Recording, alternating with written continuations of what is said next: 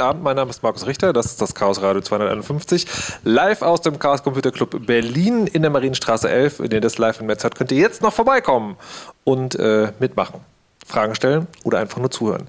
Wir sprechen heute, äh, wie ich gerade schon angekündigt habe, über Hass im Netz. Und wenn man sich jetzt fragt, Moment mal, was, äh, wer hasst denn eigentlich gerade wen? Also mal abgesehen vom Grundhass, der ja heutzutage, kann man politisch zumindest postulieren, irgendwie immer da ist, äh, gibt es keinen aktuellen Anlass. Was aber gerade in dieser Diskussion vielleicht von Vorteil ist. Weil man dann nicht nur darüber reden kann, wer gerade wen, was und wie hasst, sondern auch, wie man die gesellschaftliche Debatte stärken kann, ohne in die Meinungsfreiheit einzugreifen. Weil das ist ein zweischneidiges Schwert. Das ist gar nicht so einfach zu führen. Und darüber wollen wir heute Abend sprechen, unter anderem mit Julia Krüger, freie Autorin, unter anderem bei Netzpolitik.org und wissenschaftliche Mitarbeiterin von Saskia Esken im Bundestag. Hallo, guten Abend. Ja, schönen guten Abend. Außerdem Luca Hammer, ich habe vergessen, mir im Vorfeld nochmal genau zu merken, wo, von wo eigentlich. Also aus dem Internet raus auf jeden Fall. Was ist der Ort? Altenbeken, mitten in NRW. Mitten in NRW. Luca Hammer ist ähm, Social Media Analyst. Aber man kann es vielleicht besser so erklären. Falls ihr in den letzten zwei Jahren einen Artikel gelesen habt, wo es irgendwie um soziale Netzwerke, Filterbubble, wer hängt mit wem rum, ähm, hängen Dinge zusammen, gibt es Bot-Netzwerke, ja oder nein? Und da waren so Grafiken drin. Dann sind die konservativ geschätzt 50 Prozent von Luca Hammer. Wahrscheinlich mehr. Außerdem Katharina Nokun, Autorin und Datenreisende, könnte man so sagen. Hallo. Tag. Tag. So, und wir reden heute über Hass. Und ich möchte persönlich anfangen. Meine persönlichen äh, Begegnungen mit Hass im Netz die, und wir kommen gleich zur Definition, was das eigentlich ist. Und ich würde jetzt erstmal drüber reden wollen, also was ich als so unangenehm empfunden habe, dass ich denke, das will ich eigentlich nicht haben und das gehört da nicht hin und das tut irgendwie weh. Es gab einmal eine Situation, wo ich irgendwas total, also in, in meinem in meinem Kopf Belangloses äh, gepostet hatte und dann zwei Tage lang mich irgendjemand unfassbar krass belegt hat. Das habe ich aber schon wieder so verdrängt, dass es nicht mehr war. Und dann habe ich mal ähm, im Deutschlandfunk Kultur über Gamergate gesprochen. Oh mein Gott. Das waren irgendwie so 15 Accounts, glaube ich. Geschätzt fünf Leute, die dann also auch eine, eine gute Zeit lang äh, sehr lautstark gehasst haben. Aber immer so, indem sie belegen und gleichzeitig äh, ganz so ganz kleinteilig Dinge behaupten, die ich gesagt haben könnte, die eine andere Dinge bedeuten, die man wiederum ähm, widerlegen muss. Das war, das war anstrengend, aber interessant. Ich war dann froh, dass es vorbei war. Das sind meine Erlebnisse mit Hass. Also so sehr Inselerfahrung, kurze Zeit, kein großes Problem, aber alle reden ja immer drüber. Julia, wie sieht dein Hass im Netz aus? Oder hattest du Hasserlebnisse? Also ich muss sagen, ich persönlich habe eigentlich relativ wenig Hass abgekriegt. Ähm, aber ich beobachte es doch relativ regelmäßig, egal ob es in Bildern ist oder äh, in Ton oder in Text. Also ich erinnere mich sehr gut äh, an irgendwie äh, Gillian York, die sich mal mit Facebook anlegte und dann irgendwelche Bilder von Klopapierrollen und Scheiße bekam. Ähm, ich äh, kenne natürlich von Frau Esken viele Trolle, die sozusagen alles krumm nehmen, was man krumm nehmen kann und im Regelfall die konstruktiven Sätze einfach ignorieren. Mhm. Ähm, aber ich glaube, es gibt einen sehr großen Unterschied, glaube ich, ob man so mit einzelnen Leuten zu tun hat, die einfach nur genervt sind und einfach Politiker scheiße finden. Also was passiert mit meiner mhm. Netzpolitik natürlich auch, dass ich irgendwie einen Artikel zum Thema Urheberrecht und NetzDG schreibe und ganz viele Leute denken, ah scheiße, die Arbeit in der Politik, das kann nur schlecht sein, da gehen wir mal gegen an irgendwie. ähm, daher wollte ich eigentlich, habe so eine komische Doppelrolle, wie du es gerade schon gesagt hast, eigentlich was sagen, was ich, wozu ich im Bundestag nicht so richtig komme. Mhm. Ähm, und der Bundestag ist halt auch relativ divers und plötzlich ist alles eins, aber das ist was anderes, als wenn man sozusagen so mit ähm, organisierten Hasskampagnen zu tun hat, wozu, glaube ich, Katascha äh, einfach äh, auch noch ein bisschen was sagen kann. Ja, ich befürchte, ich kann dazu ein bisschen was sagen.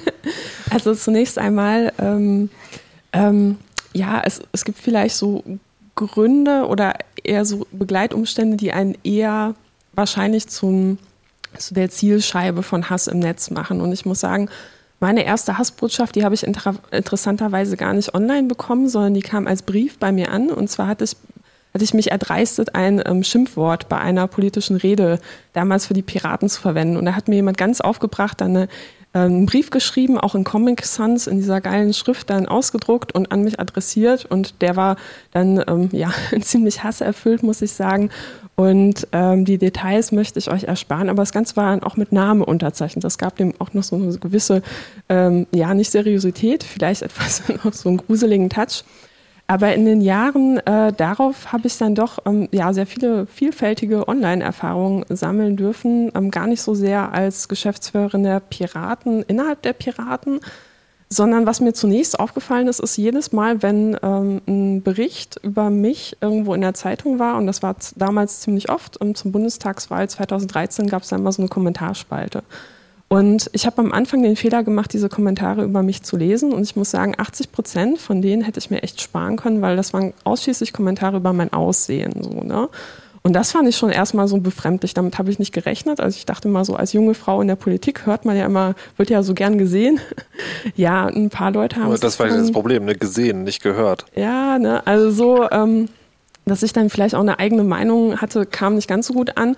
Und ich glaube, so die richtig krassen Hassmails habe ich dann bekommen, als ich mich dann erdreistet habe, in einer ähm, Talkshow dann was zur gesetzlichen Rentenversicherung zu sagen. Und zwar war ich der Meinung, dass, ähm, ja, äh, das klingt jetzt so lustig, ne? ist es gar nicht. Ich habe einfach nur ganz sachlich gesagt, ich fände es gut, wenn wir eine Bürgerversicherung für alle hätten, wo dann auch Beamte einzahlen.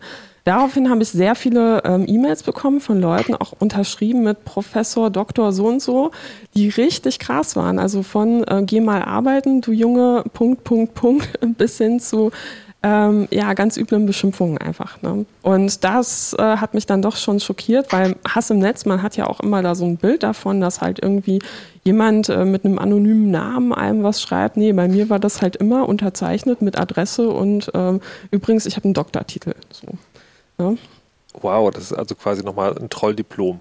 Genau, ein, Troll, ein, Troll, ein Trolldiplom und ähm, später ging es dann richtig los. Da habe ich mich erdreistet, ähm, in meinem Blog eine Analyse des Wahlprogramms der AfD zu veröffentlichen. Das war zum Bundestag, äh, zum Landtagswahlkampf in Baden-Württemberg und das ist dann viral gegangen, haben sich dann bestimmt so eine Million Menschen angeguckt und daraufhin ging es dann richtig los. Also nicht nur, dass die AfD Baden-Württemberg natürlich über mich einen, einen Blogpost veröffentlicht hat, in dem sie über mich hergezogen sind, sondern daraufhin haben dann Leute gezielt, mir geschrieben, gezielt, mir Drohungen ähm, zukommen lassen und so weiter und so fort. Und ja, mittlerweile muss ich sagen, bin ich halt recht erprobt, was Hass, äh, Trollerei und bis hin zu übelsten Stalking angeht. Ähm, ich muss sagen, ich blende das mittlerweile relativ gut aus. Und das finde ich eigentlich schon das Erschreckendste an dem Ganzen, dass ich mich gar nicht mehr so im Alltag darüber empöre, sondern halt eher so, hoch, ach ja, wieder so eine Drohung, ach, blocken.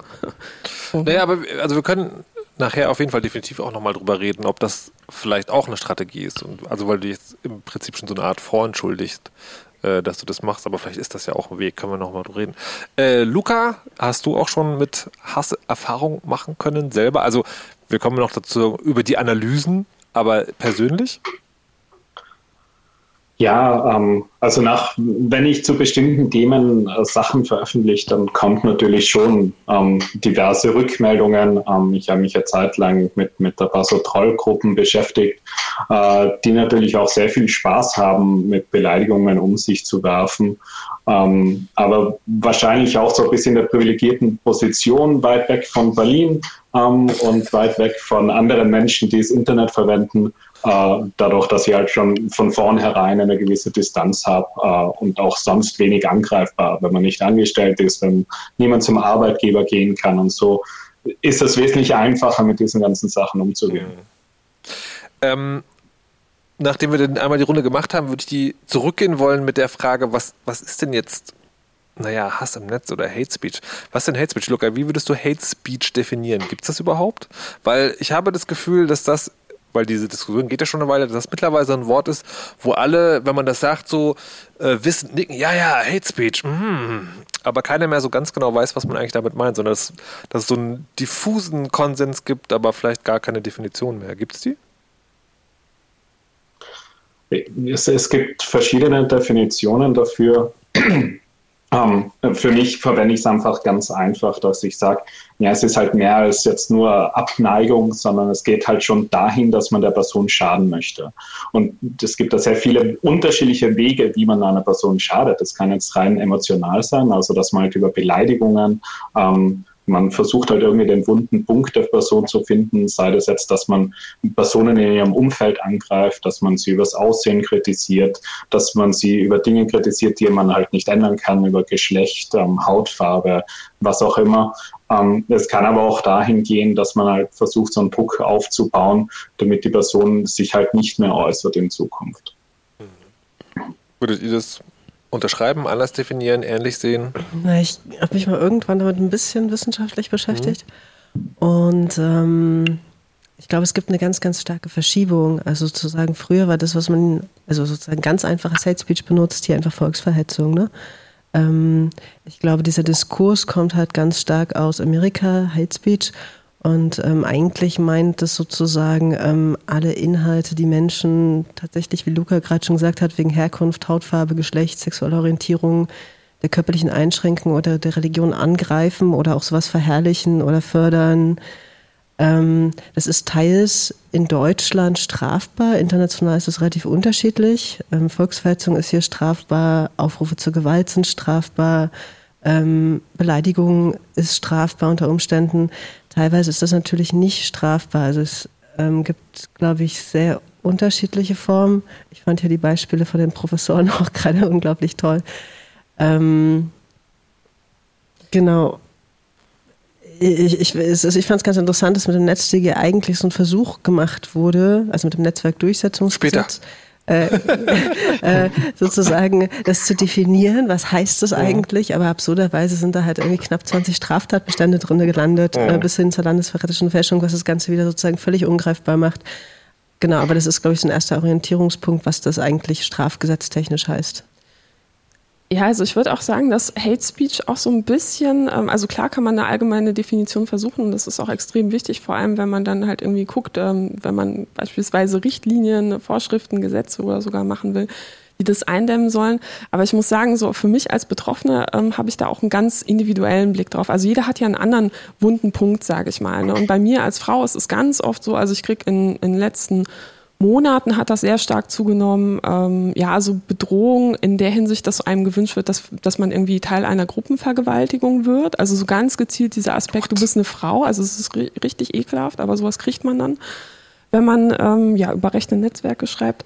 Dann Aussehen, finde ich, ist viel stärker bei Frauen als bei Männern, weil ich das Gefühl habe, dass gerade ähm, man da halt versucht, jemanden auch nochmal so sehr stark abzuwerten, was anscheinend bei Frauen vielleicht einfacher ist, über das Aussehen zu machen als anders. Und da ist auch noch das Statement so, hey, ich setze mich nicht mal inhaltlich mit dir auseinander, so, du siehst schon, also irgendwie, du siehst so doof aus, dass ich das gar nicht brauche. Und es ist ja halt auch so sehr sehr abwertend. Ähm, eine andere Sache ist aber auch eine ganz klare Androhung zur Gewalt und das macht natürlich etwas mit einem. Also ich habe einmal ähm, in der Zeit, wo ich eine ähm, Kampagne gegen das Sterben im Mittelmeer ähm, zur, zur Rettung von Menschen dort geleitet habe, habe ich sehr viel Hassposts bekommen und da war eins dabei, ähm, das haben wir sogar zum Anwalt gegeben, damals mit meinem Arbeitgeber gemeinsam. Da hat jemand gesagt, wir, wir lauern dir nachts auf mit meinen Kameraden so, ne, also so aus Natürlich. dem rechten Umfeld und äh, wir kümmern uns dann um dich, ne. Und das Interessante ist, dass man, ähm, also es ist schon etwas mit einem macht. Also ich würde nicht sagen, so ja, man muss jetzt total die starke Person sein, wenn man sowas kriegt und sich nicht runterkriegen lassen. Also natürlich mache ich das nicht und so, aber es macht schon etwas mit einem. Und von daher finde ich das auch nochmal ganz, ganz wichtig dazu betonen, wie wichtig das ist, auch Leuten beizustehen, die so eine Erfahrung zu machen oder jeden ernst zu nehmen, der sagt, das hat diese Wirkung auf mich. Auch wenn man selbst vielleicht sagt, so ja, also so ein, so ein Kommentar, blend das doch mhm. einfach aus oder ignoriere das. Ich, ne? ich, also ich will zu den Strategien noch gerne noch ausführlicher kommen ähm, und würde nochmal bei dem Begriff stehen bleiben wollen. Ja, also das Ziel ist schon, jemanden mundtot zu machen. Also finde ich schon, egal mit welchen Mitteln, also so jemanden anzugehen, dass er ähm, ja wahrscheinlich sich nicht nochmal traut, ähm, sich in so einer Situation zu äußern oder ja. Aber ist, ist, das, wirklich, ist das wirklich das Ziel oder ist das eines der Ziele? Also ich könnte mir vorstellen, also wenn sowas passiert, dann ist eines der möglichen Ziele, dass man jemanden aus dem Verkehr zieht. Ne? Also jemanden mundtot machen, einen politischen Gegner vielleicht. Ähm, aber ist das das Einzige oder äh, besteht zumindest die Vermutung, dass manche Leute es einfach aus Spaß an der Erniedrigung machen? Das also auch. ohne Ziel. Ja, also es gibt bestimmt unterschiedliche Motivationen. Also so im politischen Kontext ist natürlich das Mundtotmachen, sage ich mal, das, ähm, was ich am stärksten wahrnehme. Ich hatte allerdings auch Erfahrungen mit ähm, Leuten, die halt eher so im Bereich Stalking unterwegs sind. Da war das halt auch in dem Moment, wo man dann halt auch ganz klar gesagt hat, so hier, ich möchte mit dir nichts zu tun haben. Da war es schon so, so ein verletzender Charakter. Also ich möchte jemanden wehtun oder jemandem Angst einjagen, weil er mich ablehnt. Um ähm, da würde ich noch kurz ja. einwerfen. Ähm, Erich Fromm unterscheidet da zwischen reaktivem und charakterbedingten Hass. Reaktive ist das, was aus der Situation heraus passiert, wenn man jetzt zum Beispiel ähm, angegriffen wird, oder es muss jetzt nicht einmal ein Angriff sein, aber kann jetzt irgendeine Meldung sein, mit der man nicht einverstanden ist. Und dann sagt man sofort, ja, stimmt ja nicht, du bist doof oder was auch immer, in unterschiedlichen ähm, Härten. Ähm, und das andere, der charakterbedingte Hass, der, der das Ganze eigentlich schon fast internalisiert hat. Also, dass man, dass man ständig in diesem Hass, man hat dieses Feindbild, das, das man überall sieht. Ähm, und das gibt dann vielleicht auch ein gewisses Machtgefühl, dass man halt gegen diese Personen oder Personengruppe ständig ankämpft. Julia, du wolltest noch? Also was ich mal ganz interessant fand, war ein Beitrag von, ich glaube, Agnes Kalamar, die hat, ähm, sehr, hat sich Hate Speech im internationalen Kontext angeguckt und sehr viele Genozide und sowas auseinandergenommen. Und die meinte, dass es halt so grundsätzlich ähm, natürlich zum Mundtotmachen benutzt wird, zur Einschüchterung von Leuten, ganz klar auch zum Rekrutieren von Gleichgesinnten, von Sympathisanten. Also wir sind hier, ihr könnt euch auch anschließen. Dann hat es natürlich eine ganz, ganz, ganz starke Funktion vom Agenda-Setting, also dass so weiter man sozusagen auch un, also bislang nicht Mainstream, oder also schwierige Sachen sagen kann, desto mehr werden die halt auch Mainstream so. Ähm, ich glaube, dass es einen großen Unterschied macht, ähm, ob man mit Leuten zu tun hat, die das wirklich strategisch zu politischen Zwecken einsetzen oder ob man mit Leuten zu tun hat, die das tatsächlich sozusagen nachahmen, weil es gerade Common Sense wird. Das wollte, ähm, ich, das wollte ich gerade fragen. Also ist, wir haben jetzt, was bis jetzt so anklang, ist, äh, dann ist Hate Speech immer eine bewusste Aktion, ne? also mit einem Ziel oder zumindest mit einer klaren Motivation. Ich habe mich gerade gefragt, gibt es dann auch, also jetzt vielleicht plump gesagt, MitläuferInnen, die einfach sozusagen mit am Start sind vielleicht selber gar nicht mitkriegen, dass das, was sie machen, auf der Gegenseite unfassbar krasse Effekte haben kann? Na, grundsätzlich muss man sagen, dass es international echt keine richtigen Studien gibt. Also es gibt sozusagen so Theorien dazu. Ähm, es ist, glaube ich, klar, dass ähm, es irgendwie Sinn machen würde, sich mal anzugucken, woher kommt denn das, wohin geht denn das, wer verstärkt denn das eigentlich, erreicht das eigentlich die Ziele oder nicht und so. Also sozusagen, es würde sehr viel Sinn machen, das mal Studien zu machen, aber es ist halt gerade in sozialen Netzwerken unglaublich schwierig. Ähm, meine eigene Erfahrung ist halt einfach, dass ähm, sozusagen das Nachahmen zunimmt. Also damit bekomme ich auch mehr Kontakt und mhm. mit denen kann man aber reden, oder zumindest auf Netzpolitik kann man mit denen reden. Mhm. Ähm, oder also die nehmen äh, den Tonfall einfach an, weil, weil man es schon woanders gesehen hat, aber wenn man sie dann darauf aufmerksam macht und das wegbricht, dann geht das auch. Ja, beziehungsweise wenn man sich sozusagen tatsächlich auf eine gute Diskussion mit ihnen einlässt, dann kann man sozusagen das rau, das kann, kann man sozusagen auf, kann man das ausdiskutieren. Hingegen glaube ich, Leute, die es wirklich nur auf Hass oder nur auf Ärger ähm, absehen, da kriegt man das, glaube ich, nicht hin. Aber was ich zum Beispiel auch gerade ganz interessant finde, nicht bloß bei öffentlichen Diskussionen, sondern vor allem auch bei Chats, ähm, ist nicht nur was die Leute schreiben, sondern diese ganzen Kommas und Punkte und so. Ne? Also das äh, immer mehr, so, sobald man mit jemandem im Chat in Konflikt gerät, ich plötzlich zehn Fragezeichen bekomme von Leuten, die bisher relativ ordentlich schreiben konnten. Ja? Und ich denke mir halt so, Leute, äh, äh, äh, Hat das Terry Pratchett mal gesagt? Mehr als drei Ausrufezeichen sind ein sicheres Zeichen von Wahnsinn? Maybe. Äh, also das finde ich halt wirklich seltsam, weil das, das, das suggeriert halt immer gleich so ein extremes Level mhm. an Abwehr, obwohl eigentlich meistens nur ein kleines Missverständnis bestand, weil man sich nicht gesehen hat, während man was gesagt hat, sondern halt die verbale Sprache halt extrem reduziert ist, so, ne? Da können sehr schnell Missverständnisse auftauchen. Mhm. Ich, ich will mal noch zu diesem Begriff Hate Speech was fragen. Ich habe neulich auf einem Podium gesessen mit Tarek Tesfu, das ist ein YouTuber, der also Hate in Lastwagenlieferungen ähm, bekommt. Und der sagt, er findet den Begriff Hate Speech eigentlich fehlleitend, weil der im reinen Online-Kontext benutzt wird. Und das ist für ihn falsch, dass man so tut, das sei ein Online-Phänomen, weil das einfach nur eine weitere Ausprägung von Rassismus, Sexismus, Ableismus, was auch immer ist, was es gibt. Und ich kann das als Argumentation nachvollziehen, frage mich aber, eine, aber andererseits, ähm, ist das wirklich so? Also ist das wirklich genau dasselbe oder hat das online schon eine andere Qualität? Also ich würde sagen, dass das online durch so eine Bühnenfunktion noch einmal anders ist. Ähm, während, während offline Hass halt sehr oft so im direkten Gespräch ist, hat man es online halt sehr oft, dass der Hass auf, vor einer Bühne ist, vor den eigenen Followern, ähm, um eben zu zeigen, ach, ich bin so super und ich mache jetzt die Leute fertig und man macht es plötzlich auch gemeinsam. Während schon, ich möchte jetzt nicht sagen, dass es offline alles nur eine Person ist, da gibt es auch immer wieder, dass sich Gruppen zusammentun, aber online ist das halt wesentlich schneller. Da fängt einer an, ein bisschen zu sticheln, versucht irgendeine Person herauszufordern, dass sie halt irgendwas schreibt, darauf reagiert und dann kommen gleich noch zehn weitere Accounts dazu, die dann auch auf der Person drauf herumhanken. Und meinst du das auch, so, dass das auch also anstachelt im Sinne von, weil mir potenziell hier viele zugucken, lehne ich mich noch weiter aus dem Fenster? Ja. Teilt ihr das auf dem Sofa hier in Berlin? Ähm, also wir sprechen ja, glaube ich, über unglaublich viele Medien, so, ne? Also Blogs, irgendwie dann sozusagen die sozialen Netzwerke, dann äh, also YouTube und Facebook ist, glaube ich, ein Riesenunterschied, Twitter auch noch, einfach was die Öffentlichkeit angeht. Hätte ich jetzt tatsächlich gar nicht gedacht. Ich hätte tatsächlich gedacht, man kann das zumindest im Rahmen dieser Diskussion ähm, unter diesem schönen Sammelbegriff soziale Netzwerke zusammenfassen. Also im Sinne alles, was eine Social-Funktion hat. Also. Da gibt es wahrscheinlich andere äh, Abgründe und das Moor hat vielleicht grün oder popelgelb. Aber im Prinzip würde ich, hätte ich jetzt vermutet, die Mechanismen sind dieselbe.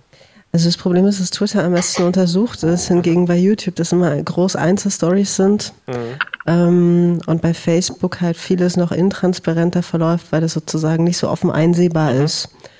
Ähm, insgesamt fand ich ähm, einen Beitrag von einem, auch, auch einem Wissenschaftler wieder ganz interessant, ja. der meinte, dass gerade bei Facebook halt das Problem ist zum Beispiel, dass dadurch, dass man sozusagen insgesamt tatsächlich mit eher geschlossenen Gruppen zu tun hat, mit größeren Echokammern, wie, wie sozusagen ähm, insgesamt der Diskurs in eine Richtung laufen kann, ähm, dass sozusagen die Leute, die da drinne sind, ähm, peu à peu durch die Vielzahl der immer mehr bekannten Kommentare und Inhalte, dass sich da sozusagen das Bild verschiebt, was die Leute von, der, von dem Meinungsklima in der Gruppe haben und dass sich dadurch zum Beispiel die lauten Minderheiten halt ganz schnell in der Mehrheit wählen, einfach weil keiner mehr widerspricht und sozusagen aus Angst auch immer weniger peu à peu widersprechen und dadurch sozusagen sich die Hassredenden, die fühlen sich einfach auch sehr stark, die fühlen sich gut informiert, es kommt wenig anderes rein und dadurch nimmt das, also verstärkt sich das immer mehr. Das fand ich eine ganz interessante Erklärung, warum das online schon ein anderes Thema ist als offline. Auch wenn es theoretisch natürlich jede Klasse, wenn eine ganze Klasse einen Schüler mobbt, theoretisch ist das dasselbe Muster, ähm, Gruppenmobbing. Ähm, da kann es halt nur viel größer sein. Ja.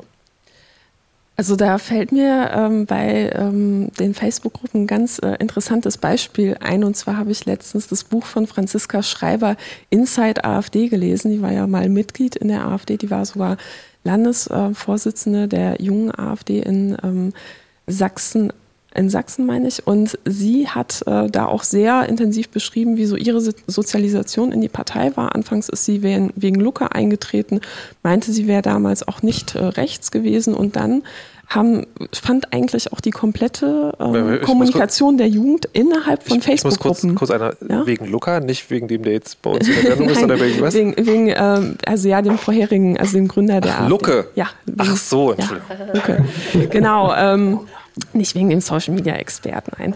Ähm, auf jeden Fall hat sie beschrieben, dort gab es eine Gruppe, in der halt alle ähm, Leute aus der jungen, ähm, also alle Leute, die eher so zum rechten Lager gehörten, waren und die hieß ähm, der Garten. Nach dem Spruch, die Harten kommen in den Garten. Und dort haben sich dann halt wirklich die Leute vom Rechtsaußenflügel gegenseitig bestärkt. Und sie hat dann auch am Ende des Buches sehr ähm, gut beschrieben, dass sie nach ihrem Austritt, wo sie halt aus diesen ganzen Gruppen rausgegangen ist, wo sie halt auch ein nicht mehr in ihr normales Facebook-Konto mit ihrer Filterblase sich eingeloggt hat, eigentlich plötzlich festgestellt, die Welt ist eine ganz andere als das, was ich immer als Bestärkung äh, bekommen habe. Und sie meinte, da gab es eben auch diese Gruppendynamik. Wenn jemand mal ähm, ja, etwas kritisiert hat oder gesagt hat, so, naja, das ist jetzt wohl doch ein bisschen zu weit gegangen, der neueste Holocaust-Vergleich oder so etwas, dann ähm, wurden die sofort öffentlich äh, fertig gemacht. Und dieses öffentlich fertig machen hat ja auch so eine Gruppenfunktion, sage ich mal. Ne? Also öffentlich in dieser Gruppe. Öffentlich in dieser Gruppe. Mhm. Ne? Also quasi halb öffentlich kann ja. man schon sagen. Ne? Aber das hat dann natürlich auch wieder, mh, ja, so sehr, also man bringt die Leute auf Linie. Mhm. Ja. Julia, du wolltest noch? Ja, vielleicht einfach nur ergänzend, also sozusagen so eine Gehirnstruktur, so ein Selbstbild bildet sich ja ähnlich aus wie das Netz. Also es ist sozusagen sehr viel abhängig davon, wie stark und wie oft Neuronen im Kopf sozusagen gereizt werden. Und wenn halt immer nur derselbe Reiz eingeht, mhm. dann bildet sich sozusagen einfach ein unglaublich stabiles Weltbild aus, was aber komplett falsch sein kann, so, ne? Ja, und wenn mein, mein Umfeld um mich rum immer eine bestimmte Sprache spricht. Also ich merke das immer, wenn ich in Ruhrpott fahre, dann komme ich immer mit ganz viel Watt und Dat zurück. So, ne? das, das ist natürlich schön, aber dann ähm, brauche ich immer so ein paar Tage, um mich zu resozialisieren. Und genauso ist es halt, wenn ich mit Leuten rumhänge, die halt, ja, weiß ich nicht, gewohnheitsmäßig sich mit Schimpfwörtern mhm. überziehen. Ne? Und für, die meinen das vielleicht gar nicht so, nehme ich das auch an. Und wenn die es aber schon so meinen und halt gezielt auch so ihre Gruppenidentität darüber formen, dass sie immer gegen andere Gruppen ähm, herziehen, dann ähm, übernimmt man das natürlich auch, wenn man dann nicht, nicht sensibel genug ist oder sage ich mal vielleicht auch in, in, solchen Kreisen einfach auch reinwächst. Hm. Ne? Lieber Robot, das war nur eine Analogie, um einen Mechanismus zu erzählen. Das ist uns sehr wichtig. Wir machen an dieser Stelle eine kurze Pause, äh, hören eine Musik von Lee Roseware vom Album Synchronicity Neon Skies und reden dann gleich mal drüber, nachdem wir jetzt über das Was geredet haben, über das Wer und wie viele eigentlich. Música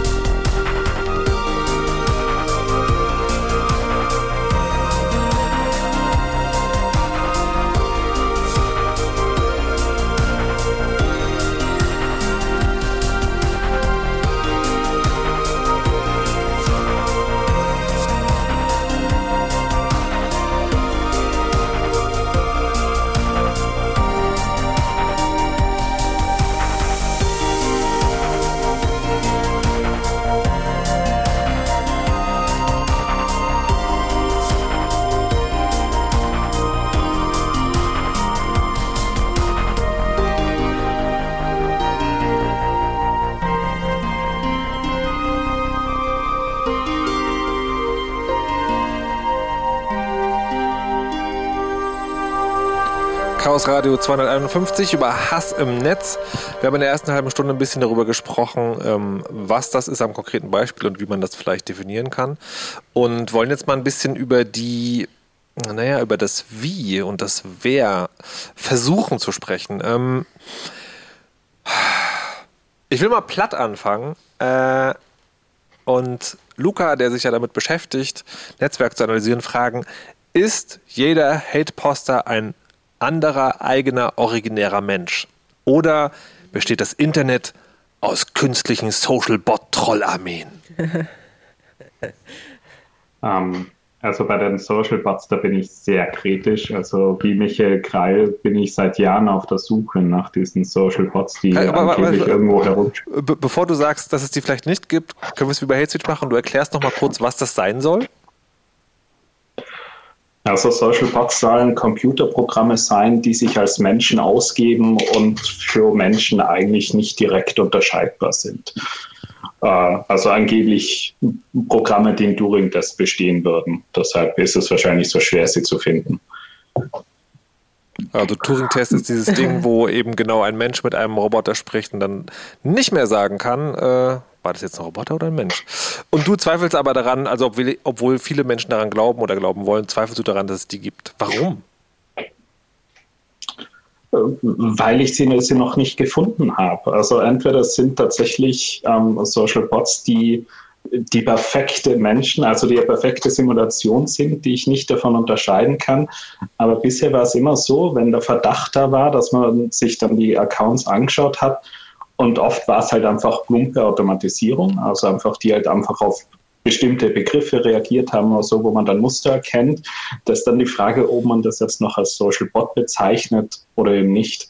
Ähm, und ansonsten haben sie es halt oft als Menschen herausgestellt. Ich glaube, es war auch im ZDF oder irgendwo mal eine äh, äh, Reportage, ähm, wo sie halt äh, dem nachgegangen sind und dann haben sie halt so einen Account gefunden, der hat halt am Tag mehrere hundert Tweets äh, oder Facebook-Posts, ich weiß es nicht mehr genau, veröffentlicht. Ähm, und äh, Wissenschaftler hat dann gemeint, ja, das ist wahrscheinlich ein Social Bot.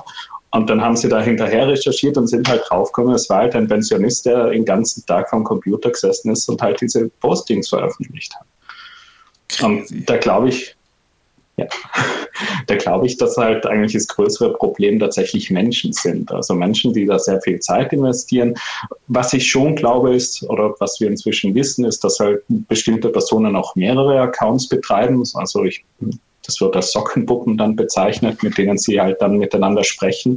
Ähm, das gibt es auf jeden Fall, aber die sind dann halt nicht mehr wirklich zu unterscheiden von außen, weil es halt tatsächlich Menschen sind, die darüber kommunizieren, aber die halt nicht die Person sind, für die sie sich ausgeben.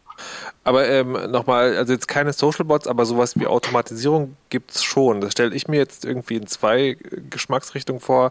Das eine ist, äh, programmiere sozusagen einen Twitter-Account, der auf bestimmte Hashtags dann irgendwie Schimpf draufwirft. Keine Ahnung, Ref Refugees Welcome, wer das als Hashtag ähm, twittert, wird irgendwie beschimpft. Und das andere ist, ich, der folgt bestimmten Accounts und retweetet die einfach, damit die mehr Sichtbarkeit im Netz haben.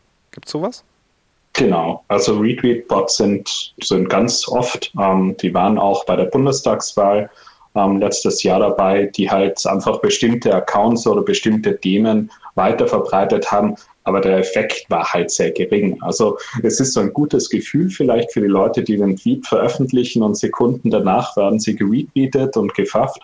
Ähm, aber diese Retweet-Bots, die haben keine echten Follower. Also die erreichen dadurch jetzt nicht mehr Menschen. Natürlich ist es wieder ein anderes Ding, dass Twitter das dann irgendwie mit einem Algorithmus höher rankt und dann mehr Followern anzeigt. Also je nachdem, ob man den neuen ähm, Algorithmus losen oder den alten Feed ähm, verwendet.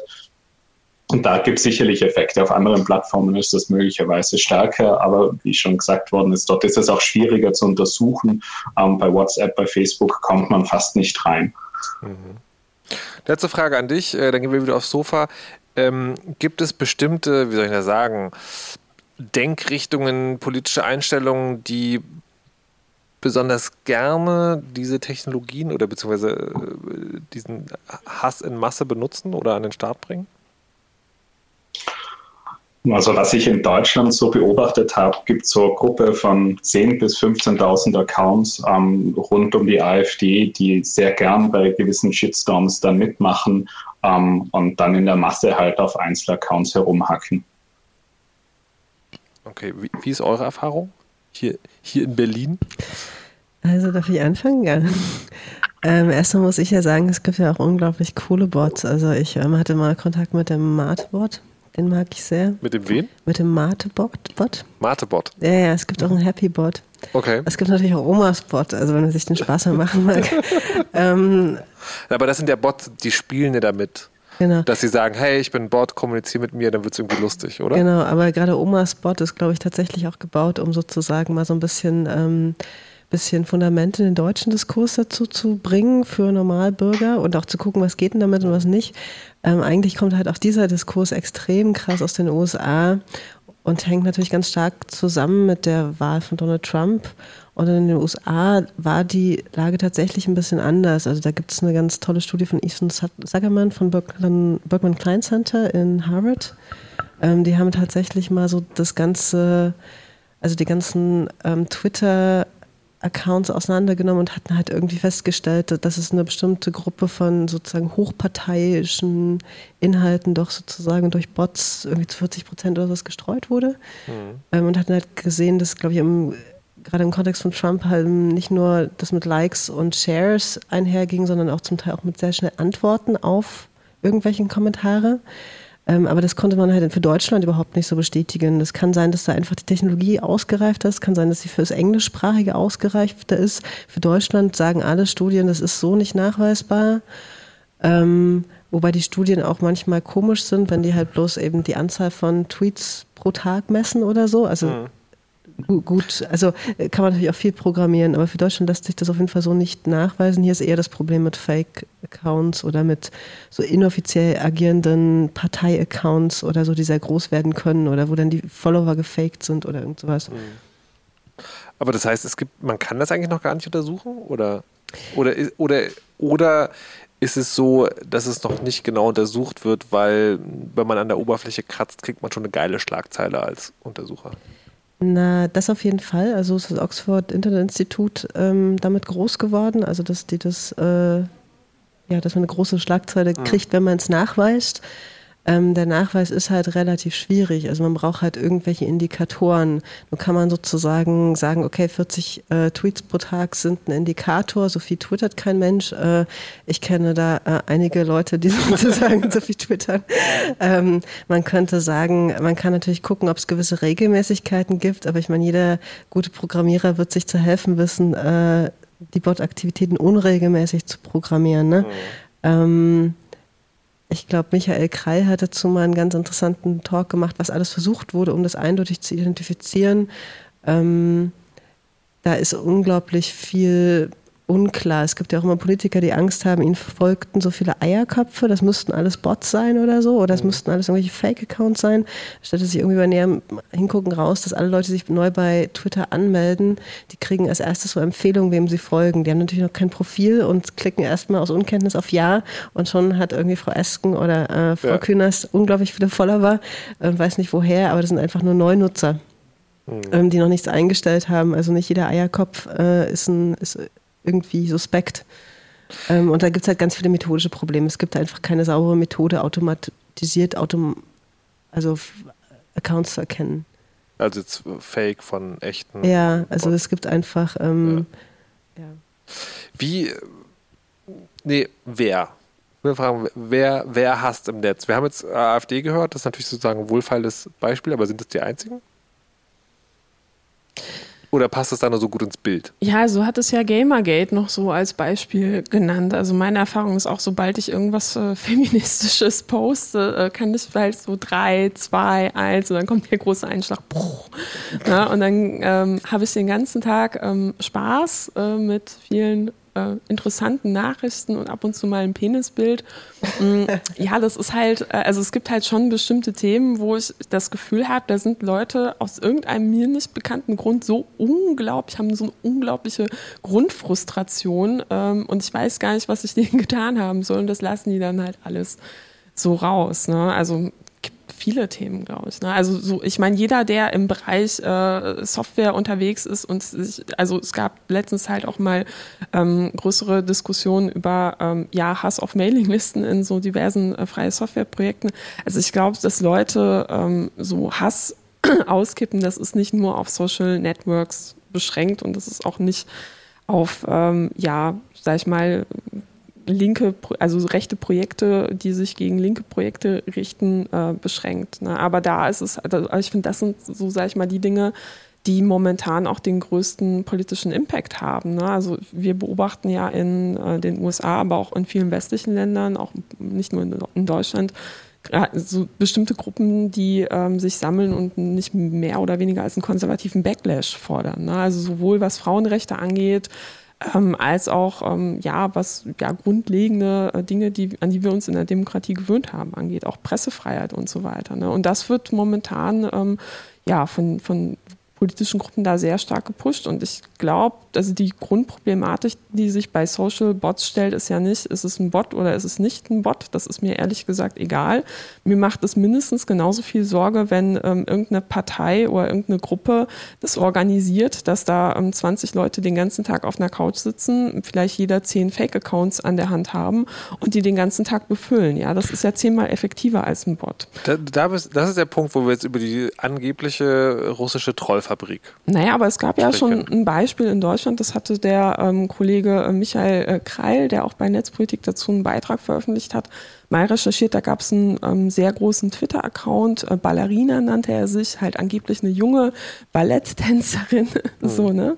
Wie es halt so ist. Und die hat dann sehr viel zum Thema ähm, AfD gepostet und die haben da mal so ein bisschen nachrecherchiert ja, stellte sich halt raus, war ein älterer Mann aus Münster, so, ne, war halt keine Ballerina. Und ich, also solche Dinge ähm, finde ich mindestens genauso empörenswert, wie als wenn man sich über eine, eine Bot-Armee unterhält. Und dann, nachdem dieser Beitrag veröffentlicht wurde, hat sich auch der Account verändert. Plötzlich war es dann ein offizieller AfD-Account. Also nicht etwa nur von einem Unterstützer, sondern wirklich von Personen, die ähm, für eine Partei arbeiten. Und da geht es ja auch um, um politische Transparenz. Ne? Also es, es, macht einen Unterschied, ob das jetzt eine 18-jährige Balletttänzerin aus Münster schreibt oder jemand, der für die AfD bezahlt arbeitet. Hm, da würde ich daher gerne nochmal drüber reden. Also sagen, inwieweit man in, also heutzutage noch davon ausgehen kann, dass man sowas immer für bare Münze nehmen muss. Ich würde aber gerne bei diesem Massen, also Massenorganisation von Hass im Netz bleiben und eben diese. Ich könnte da kurz ja. zu der russischen Trollfabrik noch was ja. sagen. ähm, Twitter hat vor ein paar Wochen äh, 9 Millionen Tweets ähm, von der Internet Research Agency, also von dieser russischen Organisation veröffentlicht, die Warte, eben, stopp, ich, ähm, ich, ich, muss, ich muss äh, beim Chaosrat immer noch mal diesen einen Schritt zurück machen. Also, ähm, bei diesen ganzen politischen Hass-Rechtspopulismus-Diskussionen gibt es immer wieder die These, die mehr oder weniger auch begründet wurde, dass es also in Russland oder von Russland finanziert, diese, wie heißt die, Internet Agency? Research Agency. Internet Research Agency gibt, also ein, ein Unternehmen, das nur dafür da ist, dass da Leute vor Bildschirmen sitzen und ähm, Dinge in soziale Netzwerke einkippen, die dann wiederum zu so einer ähm, Extremisierung letztendlich führen. So, jetzt, Luca, bitte nochmal. Genau. Ähm, also Twitter hatte 9 Millionen Tweets von Accounts, die sie die, dieser ERA ähm, zugeordnet haben, veröffentlicht. Ähm, und ich habe mir die halt angeschaut und in diesen 9 Millionen Tweets sind eben auch 100.000 deutschsprachige. Also genau sind es 99.332. Ähm, und der Großteil von diesen deutschsprachigen Tweets sind halt einfach Nachrichtenmeldungen. Ich habe da jetzt nicht wirklich Muster erkannt. Die haben Bild, DATS, ähm, Süddeutsche alle möglichen Nachrichtenportale ähm, eben äh, veröffentlicht.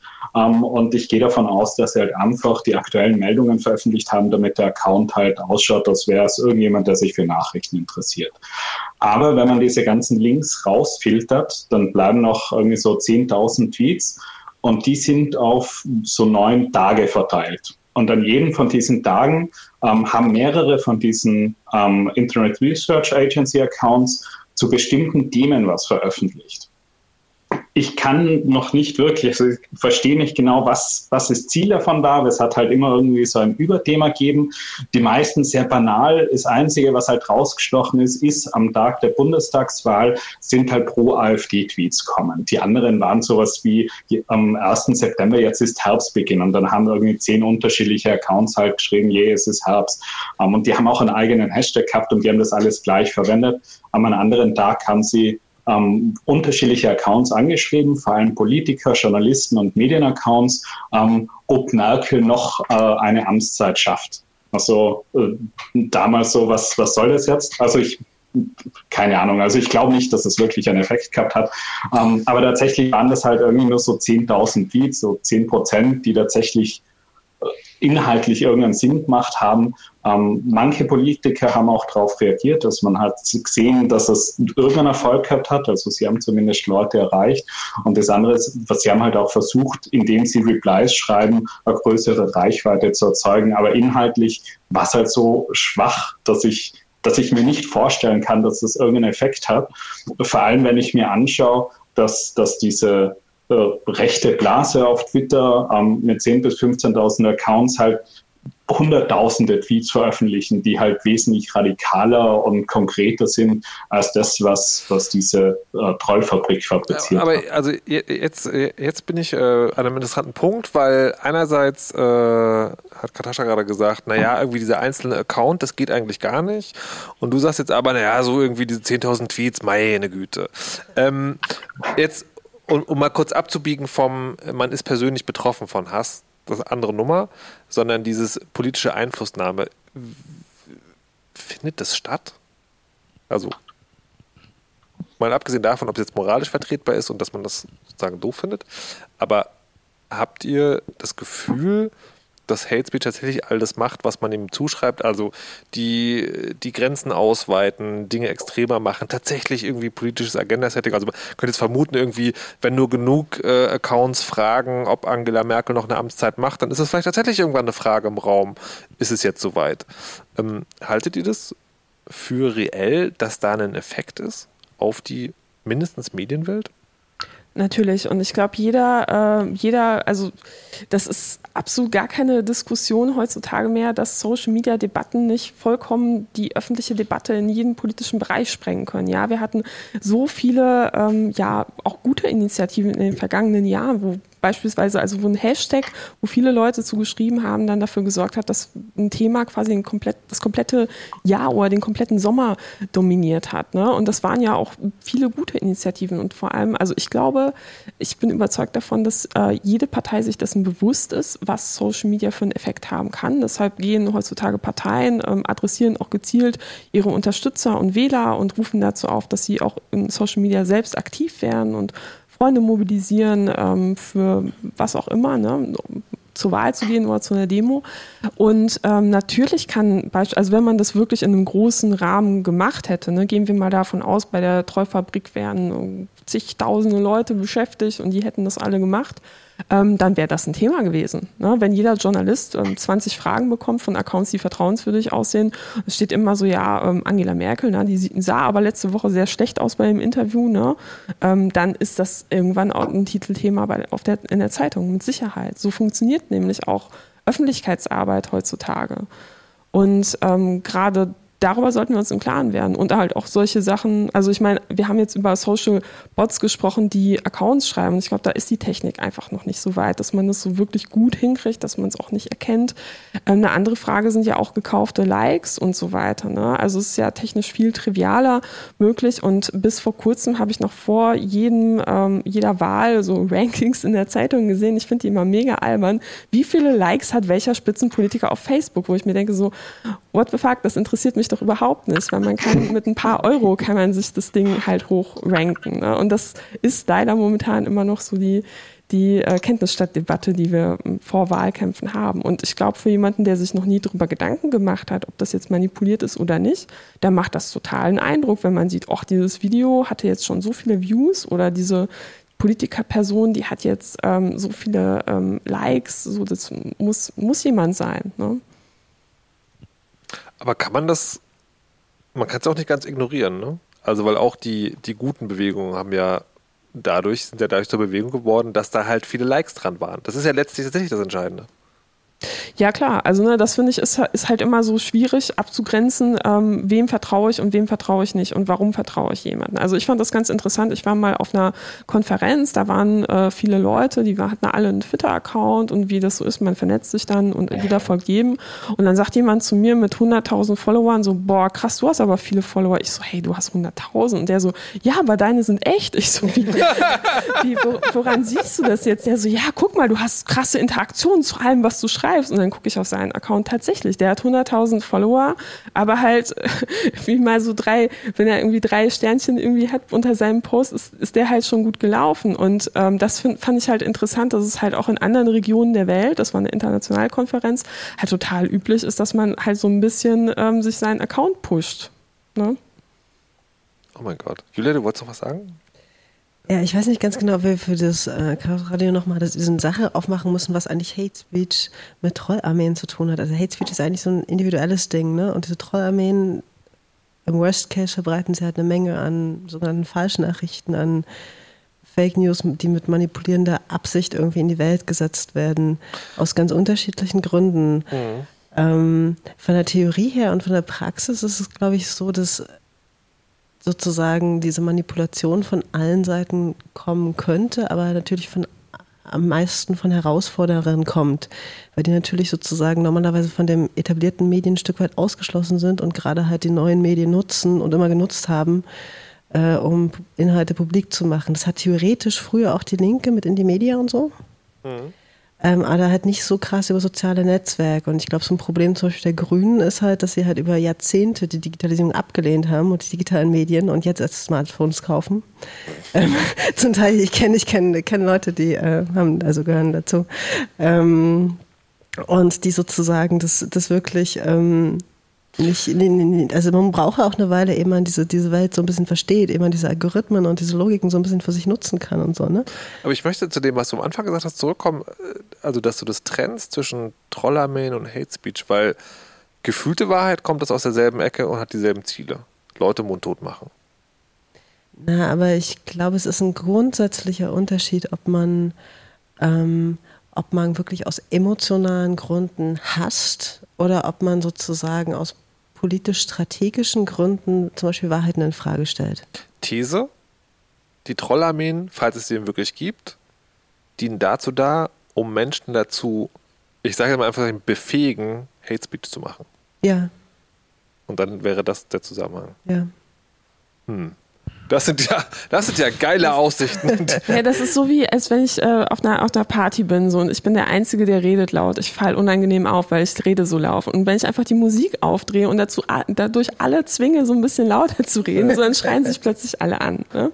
So, also das ist jetzt mal so einfach verständlich, wie, wie halt man das Raumklima verändern kann, dadurch, ähm, dass man auch irgendwo den Ton setzt. Ne? Aber lasst euch das, lasst euch dieses Bild, ja, wenn ihr nichts, nichts irgendwie so gehört habt, wenn der ganze schon, nehmt dieses Bild mit Soziale Netzwerke als Partyraum, wo jemand die Musik unangenehm laut macht. Ich finde, das funktioniert auf sehr vielen eben sehr, sehr, sehr gut. Und wir machen an dieser Stelle noch eine kleine Pause. Mit Musik! Was sonst im Partyraum? Wir machen sie aber leise, nicht so laut. Ähm, sie kommt von Aries Beats. Äh, Retrowave heißt der Track, den wir gleich hören wollen. Da gibt es gleich noch die Nerd News. Und nachdem wir jetzt darüber gesprochen haben, was und wer und wie und viel und wenig und direkt, wollen wir gleich mal drüber sprechen, was man vielleicht dagegen machen kann.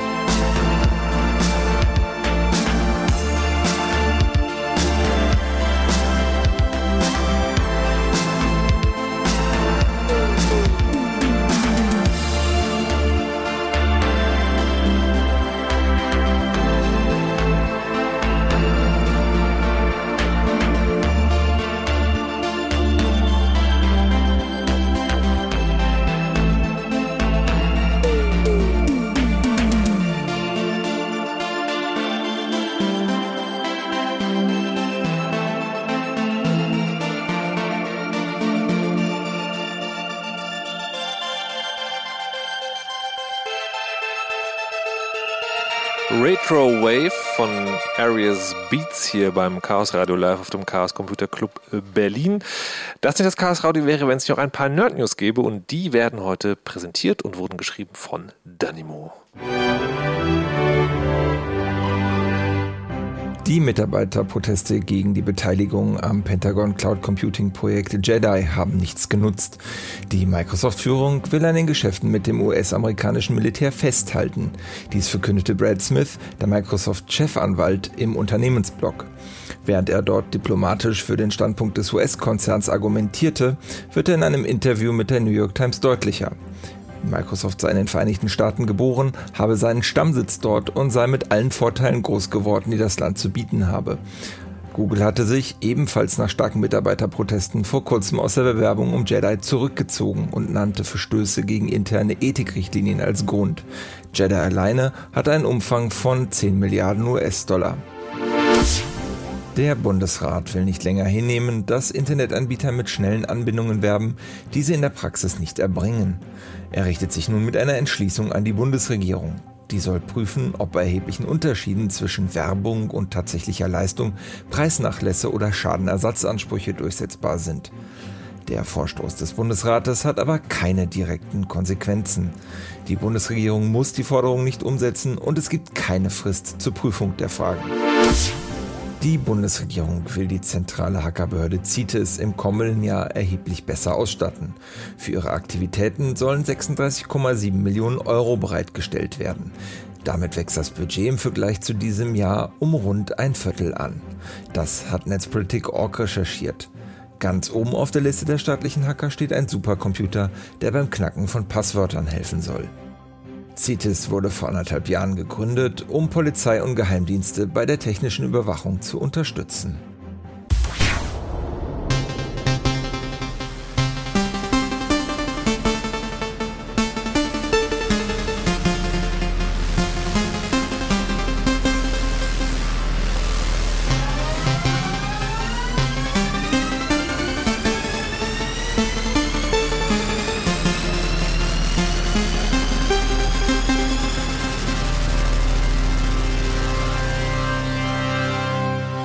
Chaos Radio 251. Uns ist gerade das Pad abgestürzt. Alles, was jetzt passiert, passiert aus meinem Kopf. Mein Name ist Markus Richter und wir sprechen heute über Hass im Netz mit äh, Julia Krüger, Katharina Nokun und Luca Hammer. Hallo und herzlich willkommen zurück.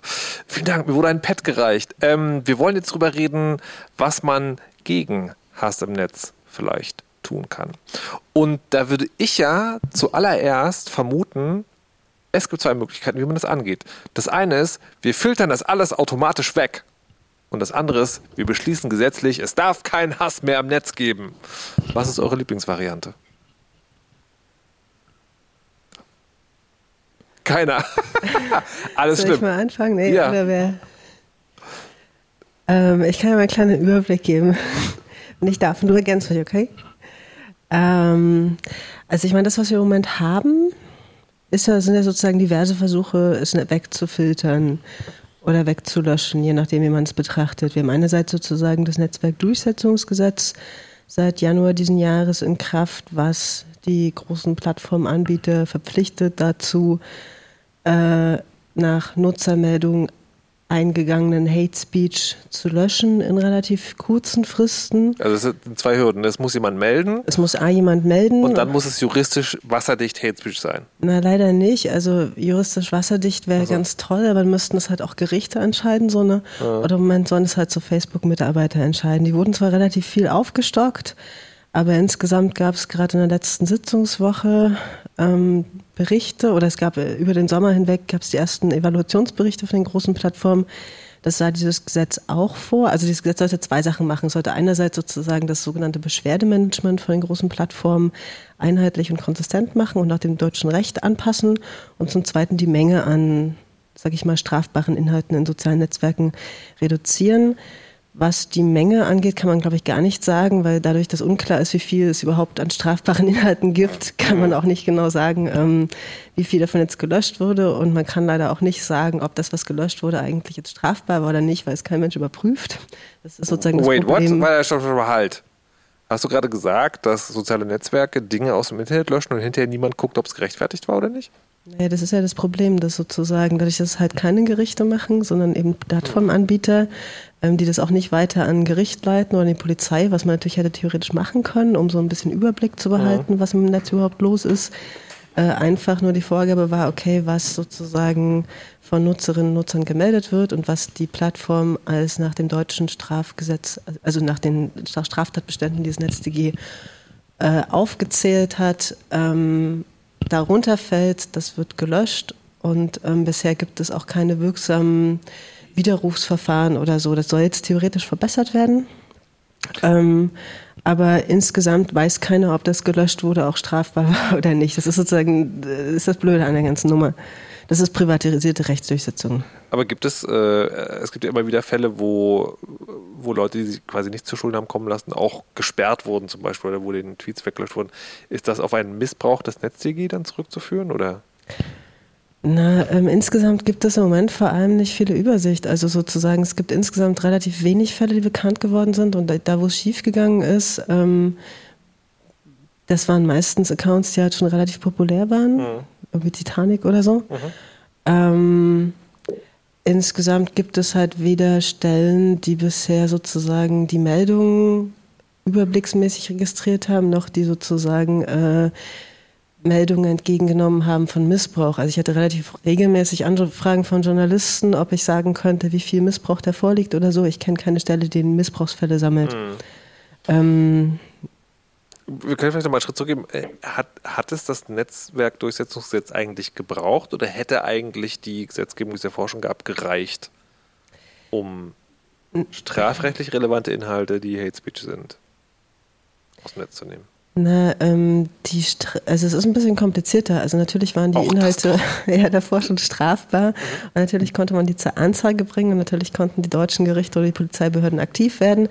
Äh, sie stießen halt im Regelfall auf das Problem, dass seitens der großen Plattform nicht so viel Kooperation da war, dem Ganzen nachzugehen. Das heißt, die meisten Fälle versandeten irgendwo in irgendwelchen Briefkästen. Warte. Wir hatten also vorher die Situation, die sozialen Netzwerke machen nichts also jetzt mal übertrieben gesprochen. Und jetzt haben wir die Situation, die sozialen Netzwerke löschen alles. Na, alles löschen sie nicht. Naja, sie löschen alles, unterschiedlich viel und ja. sie löschen das auch manchmal nach den eigenen Hausregeln, manchmal nach dem NetzDG und ähm, äh, insgesamt ist es sozusagen nicht groß kohärenter als zuvor. Es soll jetzt theoretisch alles verbessert werden, aber man muss halt sagen, dass das ganze Verfahren natürlich an und für sich nie, weder geeignet sind, geeignet ist, um juristisch klare Sache zu machen, noch ist es geeignet, der Menge an Hassrede oder was beizukommen. Und was halt tatsächlich noch wesentlich kritischer ist, ist, dass sowohl ähm, parallel zum Netzwerk, äh, parallel zu der ganzen Diskussion, ähm, alle großen Plattformen darin investiert haben, automatisierte ähm, Filterverfahren, Content-Management-Systeme zu entwickeln. Machen wir gleich. Ähm, was jetzt auch von europäischer Ebene natürlich gefordert wird. Ja. Ne? Also, ähm, Aber la, la, lass uns erstmal beim juristischen Teil bleiben. Ähm, Luca, Katascha, ja. noch irgendwie Anmerkungen? Ist um, ähm, bei, bei, Twitter würde ich sagen, dass das NetzDG grundsätzlich den, den Ablauf etwas verschlechtert hat, weil früher hat man halt melden können, ein Feed verstößt gegen die Twitter-Nutzungsbedingungen, also ergreift Personen und was auch immer. Die waren relativ weich formuliert, was natürlich wieder ein Problem für sich ist, aber grundsätzlich hat man alles einmal relativ einfach melden können. Seitennetz.de ähm, muss man bei Twitter jetzt immer einen Paragraphen angeben. Also man muss jetzt sagen, gegen welches Gesetz verstoßen der Inhalt jetzt überhaupt. Und das macht es teilweise wirklich schwierig, Inhalte zu melden, weil man da gar nicht mehr genau weiß, ja, gegen was verstößt denn jetzt eigentlich? Vor allem, wenn halt so Massenaktionen sind, wenn dann irgendwie 5000 Accounts, ja, es ist immer übertrieben, wenn ein paar hundert Accounts dich angreifen und es ist jetzt, äh, die sind nicht greifbar. Also es sind ganz viele Meldungen, die, die eigentlich problematisch sind, aber du kannst, es sind nicht alles Meldungen, die gegen einen Paragraphen verstoßen und dann kannst du es nicht wirklich melden. Um, ähm, und natürlich auch, selbst wenn man es meldet, ist es nicht so, dass das Twitter dann tatsächlich löscht. Man muss vielleicht dazu sagen, dass natürlich auch dadurch, dass man es nicht mehr anzeigt, sondern nur meldet, ein ganz großer Teil von dem Opferschutz wegfällt. Ähm, weil früher war das natürlich sozusagen, wenn mal jemand verurteilt war, auch gut für die Opfer, dass mal Recht gesprochen wurde mhm. und auch das Recht weiterentwickelt wurde und hat gesagt wurde, okay, das ist legitim, das ist nicht legitim. Und hier hat jemand Unrecht erfahren und das fällt halt jetzt alles weg. Ähm, also im Prinzip ähm, Also das, das Beste Denkbare ist jetzt, dass es vielleicht ein bisschen weniger wird. Selbst das ist nicht sicher. Das passiert ja, glaube ich, nicht viel. Es, es wird gelöscht, Ahnung. es gibt halt ja. keine, es gibt halt auch keine Abschreckung, ne? Also es, es ja, also ich habe da so einen ganz konkreten Fall. Ich habe ähm, bei Facebook mal vor der Landtagswahl in Schleswig-Holstein so ein bisschen geguckt, wie ich das so mache. Was macht die Partei so? Und habe da so gesehen, hoch, da ist ein Facebook-Post mit einem SA-Symbol. Und da so, hm, SA-Symbol in Deutschland, ist das nicht verboten? Ähm, schnell Gibt's nachgeschaut. sogar einen eigenen Paragraphen für? Gibt es tatsächlich, äh, habe ich dann auch rausgefunden. Und dann so, ähm, ja, okay, was mache ich jetzt? Und dann war Möglichkeit A, ich melde es bei Facebook, wird vielleicht gesperrt, vielleicht auch nicht. Ähm, in dem Fall war ich aber der Überzeugung, nie, das ist für mich ähm, so ein, ein krasser, ja, Gesetzesbruch einfach. Ne? Also da steht eine Strafe drauf und man darf das Symbol nur verwenden, wenn man es eben aus, weiß ich nicht, um, um die Geschichte zu erklären oder ähm, weiß ich nicht, einen Rahmen, ganz eng gesteckten Rahmen darf man es verwenden. Ähm, das, der Facebook-Post kam dem natürlich nicht gerecht und deshalb ja, habe ich das dann angezeigt oder habe es gemeldet. In dem Fall von solchen Sachen ist es auch so, dass du dich nicht, also du bist nicht das Opfer der, ähm, der Straftat, sondern es ist äh, ja quasi ähm, etwas, dem muss die Polizei nachgehen, wenn sie Kenntnis davon hat. Und das hat aber auch recht lange gedauert, bis dann überhaupt irgendetwas passiert ist. Also meine Erfahrung ist da auch, dass ähm, ja vielleicht nicht alle Polizeibehörden da ja angemessen ausgestattet, ausgebildet sind, um dagegen vorzugehen. Ich hatte ein anderes Mal einen Fall während des ähm, Landtagswahlkampfs in Niedersachsen, da habe ich für die Piraten kandidiert. Da hat uns jemand auch ähm, Drohungen ähm, geschickt per E-Mail, äh, irgendwie zwei Schüsse, einmal zwischen die Augen und tot seid ihr oder irgendwie sowas. Und ähm, genau, also das äh, war dann halt für die Polizei auch so ein bisschen überfordernd. Und interessant fand ich aber auch, dass ähm, ich bei einem anderen ähm, Fall, den ich hatte, ähm, dann auch zur Polizei gegangen bin. Also wir haben das dann zur Anzeige gebracht. Und dann hatte ich erstmal so ein bisschen moralische Gewissensbiss, weil ich dachte so, na, du bist ja gegen die Vorratsdatenspeicherung. Jetzt müssen jetzt die Vorratsdaten von diesen Menschen vielleicht rausgeholt werden, um herauszufinden, wer es ist. Stellt sich aber hinterher raus, so, nee, das war sein richtiger Name. Und wenn man den in der Suchmaschine eingibt, findet man ein Bild von ihm und seiner Frau, wie sie eine Wurst gekauft haben bei einem deutschen Fleischer, wie sie ganz stolz diese Wurst, wie so in die Kamera zeigen, weil er hat in Spanien gelebt. Und ähm, also das fand ich, also diese Praxiserfahrung der Anzeige ist halt auch nochmal eine ganz andere Sache. Also eine Meldung ist schnell gemacht als Opfer, so, aber andererseits denkt man halt auch so, ja gut, habe ich demjenigen da jetzt wirklich irgendwie gezeigt, was das für mich bedeutet hat? Nee, eigentlich nicht so. Vielleicht wird sein ein, ein, ein Post gesperrt, vielleicht wird sein Account gesperrt, ja gut, macht er sich jetzt einen neuen, aber der macht doch weiter wie bisher. Und ähm, da würde ich auch jedem dazu raten, wenn es wirklich was Krasses ist ähm, und man gerade die Zeit übrig hat oder vielleicht ein bisschen Geld für einen Anwalt ist halt leider auch nicht kostenlos, äh, macht das einfach mal. Ne? Also es ist halt auch eine wichtige Erfahrung für sich selbst als Opfer zu sagen, so nee, ich schluck das jetzt nicht alles immer runter, ich lasse es nicht mit mir machen, sondern ähm, erklär das mal bitte der Polizei. So. Also weil der Untertitel der Sendung ist, wie man die gesellschaftliche Debatte stärkt, ohne in die Meinungsfreiheit einzugreifen. Das geht mit dem NetzG schon mal nicht. Nee, gar das nicht. Also es ging aber vorher schon nicht. Also vorher war es ja schon so, dass Facebook nach Hausregeln ähm, entschieden hat, das ist erlaubt, das ist verboten. Ähm, Gewalt, da ist man großzügiger bei Facebook, was halt auch so mit dem US-amerikanischen, ähm, ja, vielleicht Verständnis davon, was, was, was im öffentlichen Raum akzeptabel ist, zusammenhängt. Beispielsweise Nippel von Frauen, stillende Frauen geht gar nicht. Ähm, und da gab es mal einen ganz interessanten Fall, auch noch vor dem NetzDG. Da ähm, gab es eine Seite, die hat ähm, sich ja so mit der AfD oder mit rechten Gruppen befasst, auch viel gepostet, unter anderem ähm, satirische Beiträge von Extra 3. Und ähm, da war auf einem Bild dann Hitler zu sehen mit einer Sprechblase, der ähm, sagt dann, ähm, ich, ich bin zwar kein Nazi, aber, und dann so die nächste Sprechblase, das wird man ja wohl noch sagen dürfen.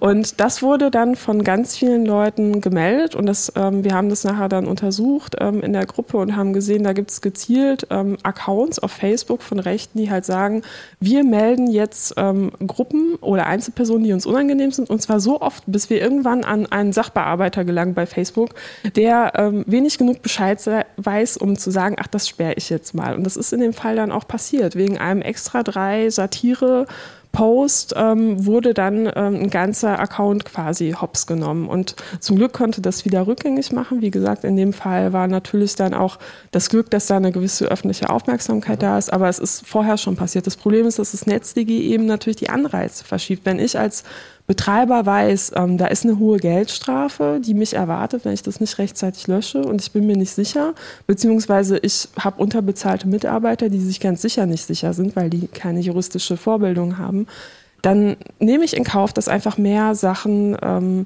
ja weggeschüttet werden, quasi, weil ich einfach die finanziellen Risiken scheue. Und jetzt, ja. Äh, jetzt sind wir sozusagen, jetzt hängen wir äh, in diesem, also strafrechtlich relevante Inhalte, wie könnte man die juristisch unterbinden, geht nicht so geil, äh, das den Plattformen zu überlassen ist auch nicht so gut.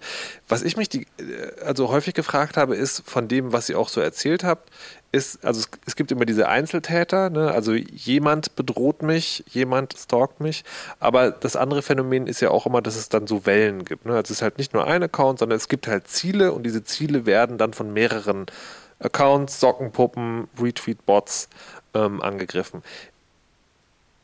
Und ich jetzt, als der, der kein Programmierer ist und sozusagen nicht, nicht wirklich, was wie das funktioniert, fragt sich aber trotzdem, ließe sich das nicht irgendwie so automatisieren? Also, dass du als User in deinem sozialen Accounts so Schwellen einbauen kannst und sagen kannst, okay, ich weiß irgendwie ein normaler Tag, ich habe zwar 100.000 Follower, kriege aber nur drei Likes.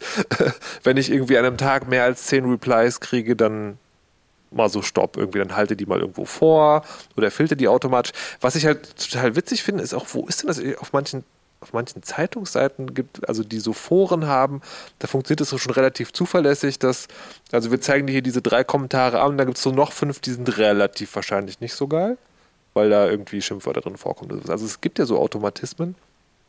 Warum gibt es sowas nicht in den sozialen Netzwerken in, in dieser Form? Also in Nutzerhand sozusagen. Also nicht, das Netzwerk entscheidet, was gut ist, sondern gibt dem Nutzer so die Möglichkeit, so grobe Algorithmen einzustellen, mit der Möglichkeit, sich alles anzugucken, aber trotzdem so eine Art Firewall einzubauen. Gibt es da überhaupt Bestrebungen oder ist das zu schwierig? Also die gab es ja mal ganz stark und also gerade bei Twitter, also diese ganzen Muting-Funktionen zum Beispiel, mhm. dass man sowohl einzelne Hashtags, einzelne Personen oder auch einzelne Worte muten kann. Ja, aber da musste ja immer noch konkret werden. Ne? Da musste ja sagen, also dieses Hashtag und diese Person will ich nicht mehr hören. Ich ja, aber, jetzt, aber jetzt mal, mal, um ein konkretes Beispiel zu nennen, also ja. zu sagen, also was eigentlich, glaube ich, zum Beispiel, also also wo ich mich mal ganz viel mit beschäftigen musste, aus Versehen, ich weiß nicht, ob du dich daran erinnerst, an diese krasse Diskussion um Jacob Applebaum drumherum, ne, wo die ja. ganze Szene irgendwie ja. auseinandergeflogen ist und plötzlich irgendwie alle äh, so und ähm, das Problem ist ja sozusagen, das hatten wir vorhin schon, dass das so, wenn man die ganze Zeit nur auf, auf einem bestimmten Erregungslevel gehalten wird, dass es ganz schwer ist, davon Abstand zu nehmen. Und da mhm. sozusagen in so einer Situation, zum Beispiel, die damals gab es das noch nicht, ähm, die Chance haben, okay, erstmal alles, was hier mit Jacob Applebaum zu tun hat, erstmal auszustellen, ne? ähm, hätte sozusagen sehr viel Entspannung für diejenigen reingebracht, die ja, entweder was anderes ganz kurz sagen, äh, äh, relativ prominente Figur in Hackerkreisen, ähm, relativ harte Vergewaltigungsvorwürfe und darüber hat sich dann diese Szene, also am konkreten Fall und dann auch, was bedeutet es eigentlich, hat sich die Szene sehr entzweit, entreit, entviert, kann man sagen. Genau, weil das natürlich auch gerade bei allen Leuten, bei allen Frauen, die sozusagen vielleicht mal was Ähnliches erlebt haben, das hat einfach unglaublich viele Emotionen ausgelöst. Nur es gab keine Chance, sich davor zu schützen, außer Twitter auszumachen, was für viele Menschen einfach beruflich keine Option mehr ist. So, ne? Und da ist es sozusagen eine ganz kluge äh, Sache von Twitter gewesen, was, glaube ich, auf die ähm, Forschung von Carolyn Sinders zurückgegangen ist. Die ist eine Gamergate-Forscherin, äh, die sich sehr viel damit beschäftigt hat, wie man eigentlich Nutzer dazu bringen kann, ähm, selbstbestimmt ihren Diskursraum zu gestalten. Darauf geht es zurück. Ähm, ähnlich ist da Mozilla mit dem Coral-Projekt in New York. Ähm, die haben Technologien entwickelt, wie man das auf Blogs ähm, so machen kann, dass gute Argumente und äh, gute, gute Diskutanten hochgerankt werden können. Es gab mal IMSI, es war so eine Facebook-ähnliche Plattform, wo man verschiedene Optionen hatte, sich Kommentare anzeigen zu lassen. Aber all das wurde sozusagen eigentlich auch ein bisschen durch das Netzwerkdurchsetzungsgesetz zunichte gemacht, dass sozusagen gesagt wurde, nein, wir wollen sozusagen eine Lösung für alle, eine, die dem Rechtsstaat äh, genügt und so weiter und so fort. Und da wurden eigentlich so konstruktivere Ansätze zunichte gemacht. Wenn man jetzt mal bei, bei der Frage bleibt, zum Beispiel, wie kriegt man es eigentlich hin, dass mehr gute Inhalte im Diskurs sind, ähm, könnte man zum Beispiel sagen, okay, ähm, die großen Plattformen sollten nicht bloß Inhalte höher ranken, die sozusagen viel Interaktion hervorrufen, sondern wo die Interaktion möglichst divers ist, also wo die sozialen Gruppen oder die kulturellen Gruppen verschieden sind. Also wo nicht nur Nazis einen Inhalt teilen, sondern wo sozusagen möglicherweise ähm, unterschiedliche gesellschaftliche Gruppen einen Inhalt wichtig finden. Aber wäre so. das dann nicht, also. Und, und, und sowas wird gerade sozusagen erdacht ja. auch, das weiß ich. Ähm, das ist, wäre halt auch, sage ich mal, netzwerkgenuine Methode, um Inhalte ähm, anders sozusagen zu steuern. Aber da stoßen sich halt im Re Regelfall alle Juristen, die sagen, nein, wir wollen deutsches Recht durchgesetzt haben und nicht irgendwie ähm, anders Inhalte steuern oder so. Ja, wir, müssen, wir können ja die deutschen Juristen jetzt mal deutsche Juristen sein lassen und so drüber nachdenken. Ich würde äh, Luca vielleicht auch nochmal fragen wollen, ähm, einen, einen Hate-Shitstorm, würdest du sagen, man könnte den erkennen und auch so semi-automatisch abblocken? Also wie gesagt, nicht inhaltlich, sondern sozusagen, dass man so Algorithmen hat, die sagen, na, das ist wahrscheinlich nicht so geil, ich blende dir das mal aus, falls du es doch sehen willst, klick hier. Bin ich, bin ich sehr kritisch. Also Twitter versucht ja ein paar so Sachen. Ähm, ich weiß nicht, sie haben einmal den Qualitätsfilter und dann haben sie noch irgendwas für die Notifications, wo sie darüber gehen, Accounts, die häufig geblockt werden ähm, oder Accounts, die ständig Replies ähm, an andere Accounts schreiben, aber nie was zurückbekommen, dass die quasi automatisiert ausgefiltert werden. Also weil die halt einfach abusive Verhaltensweisen an den Tag legen und dann kann man die halt automatisiert etwas ausblenden, nicht komplett, also sie sind grundsätzlich noch da. Äh, das hilft etwas. Also das habe ich selber manchmal ausprobiert, wenn besonders viel am Twitter-Volumen gerade war, dass ich das so ein bisschen ausblende und dann ist es schon einmal ruhiger, dann kann man mit dem Rest besser umgehen. Aber bei Twitter ist dann das große Problem, die Replies sind ja trotzdem noch da und und die Leute, die einem folgen, wenn sie auf ein Tweet klicken, sehen trotzdem noch das Zeug. Manchmal wird es jetzt auch schon wieder versteckt, dann ist ähm, mehr, mehr Mentions oder mehr Replies anzeigen. Ähm, grundsätzlich bei Shitstorms, im Nachhinein kann man die eigentlich sehr gut analysieren. Also wenn man, wenn es jetzt gerade gegen eine Person geht, dann kann man halt eben den Usernamen verwenden, beziehungsweise noch ein paar Begriffe rundherum. Und dann kann man sich anschauen, wer hatten sich da alle beteiligt. Aber das jetzt in Echtzeit zu machen und, und sofort zu sagen, okay, das ist ein positives oder negativer Aufregungsschirm oder was auch immer, äh, halte ich für sehr schwierig. Ähm, und man kann das jetzt für Einzelpersonen, kann man tatsächlich dann auch Blocklisten erstellen oder Mute-Listen, um es für die Person selber etwas erträglicher zu machen, aber das hilft halt der Gesamtdiskussion auch noch nicht. Hm. Ja, also ich muss sagen, persönlich, also ich, ich habe da überhaupt gar keine Hoffnung in irgendwelche technischen Lösungen, weil ganz ehrlich, das Problem sitzt ja leider vor der Tastatur so und alles, was das wegfiltert, ja, gibt mir vielleicht ein gutes, soll mir ein gutes Gefühl geben, aber ähm, ja, also ich muss sagen, so in den letzten zehn Jahren bin ich, also habe ich gelernt, damit sehr viel lockerer umzugehen, was nicht unbedingt erstrebenswert ist, ja, weil man sollte ja auch nicht sagen, nur derjenige sollte sich noch öffentlich äußern, der irgendwann äh, ja das halt ausblenden kann. So, so sollte es ja nicht sein. Aber äh, ja, ich glaube, ich, ich würde auch keine Filter installieren wollen, die ähm, mir quasi vorenthalten, was da passiert. Also wenn ich merke, da ist halt gerade, braut sich was zusammen, dann gucke ich einfach ein, zwei Tage nicht in Social Media rein. Punkt. Ne? Wobei ich auch sagen muss, ist was vollkommen anderes, wenn man eine öffentliche Person ist, als wenn man jetzt beispielsweise irgendwie 17 ist und irgendwie fünf Leute aus der eigenen Klasse schreiben öffentlich über einen im Internet, du bist scheiße. Dann ist es halt kein Shitstorm von 5000 Leuten. Ja, aber es sind vielleicht die 5000 Leute, die mir in meinem Leben am meisten wehtun können zu einer Zeit, wo ich unglaublich verletzlich bin. Und ich stelle mir das das sehr schwierig vor, das halt irgendwie ähm, ja, technisch lösen zu wollen. Ich wäre auch sehr kritisch gegenüber ähm, ja, irgendwelchen Filtern, die vielleicht ranken nach Diversität und so weiter. Also so begrüßenswert vielleicht die Effekte im Großen und Ganzen sind ich würde mir als Nutzer bevormundet vorkommen. Also ich möchte die Möglichkeit vielleicht haben, selber solche Einstellungen vorzunehmen, wenn ich sie möchte. Aber was ich grundsätzlich bei Facebook gerne hätte, wäre einfach einen vollkommen selbstbestimmten Filter zu 100 Prozent. Aber, aber, das ist ja, was ich gefragt habe tatsächlich. Ich meinte ja, ja exakt nicht, ähm, sollen die Netzwerke das irgendwie für mich festlegen, sondern warum ist es genau, was du gesagt hast, warum ist es nicht so, dass ich als User die Möglichkeit habe, dieses Erlebnis äh, freier zu gestalten? Also eben halt mich zu entscheiden, ich möchte gerne diesen Filter, den ihr mir da anbietet, anwenden oder nicht. Und wann immer der Filter anschickt, auch, dass ich jedes Mal die Gelegenheit habe zu sagen, ja, okay, danke, aber ich will trotzdem reingucken. ja, also ich, ich hätte gerne die volle Wahlmöglichkeit. Ne? Das wäre so die beste Lösung, finde ich. Weil dann kann man auch selber gucken, was funktioniert für mich mhm. persönlich und was funktioniert nicht und kann es vielleicht anpassen. Ähm, Nee, das reicht gleich. Wir hören jetzt noch eine Musik und dann frage ich euch mal nach Klarnamenzwang, weil das ist ja, also wenn die Gesetzgebung nicht funktioniert und der automatische Filter nicht, dann gibt es ja Leute, die sagen, der Klarnamenzwang, der wird auf jeden Fall alles so machen, dass es äh, unfassbar gut wird. Aber bevor wir dieses Wundermittel ausprobieren, hören wir es den Star-Song von Lee Roseware.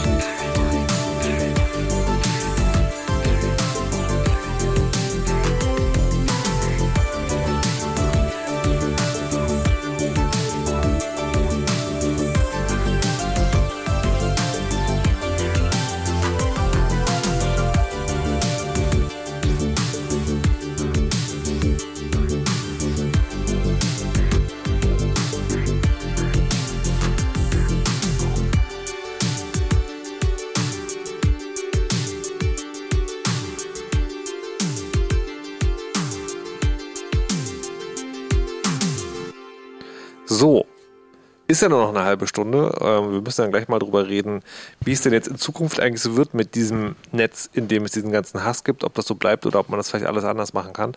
Aber vorher noch, ähm, also vor den großen Visionen, äh, das kleine Wundermittel.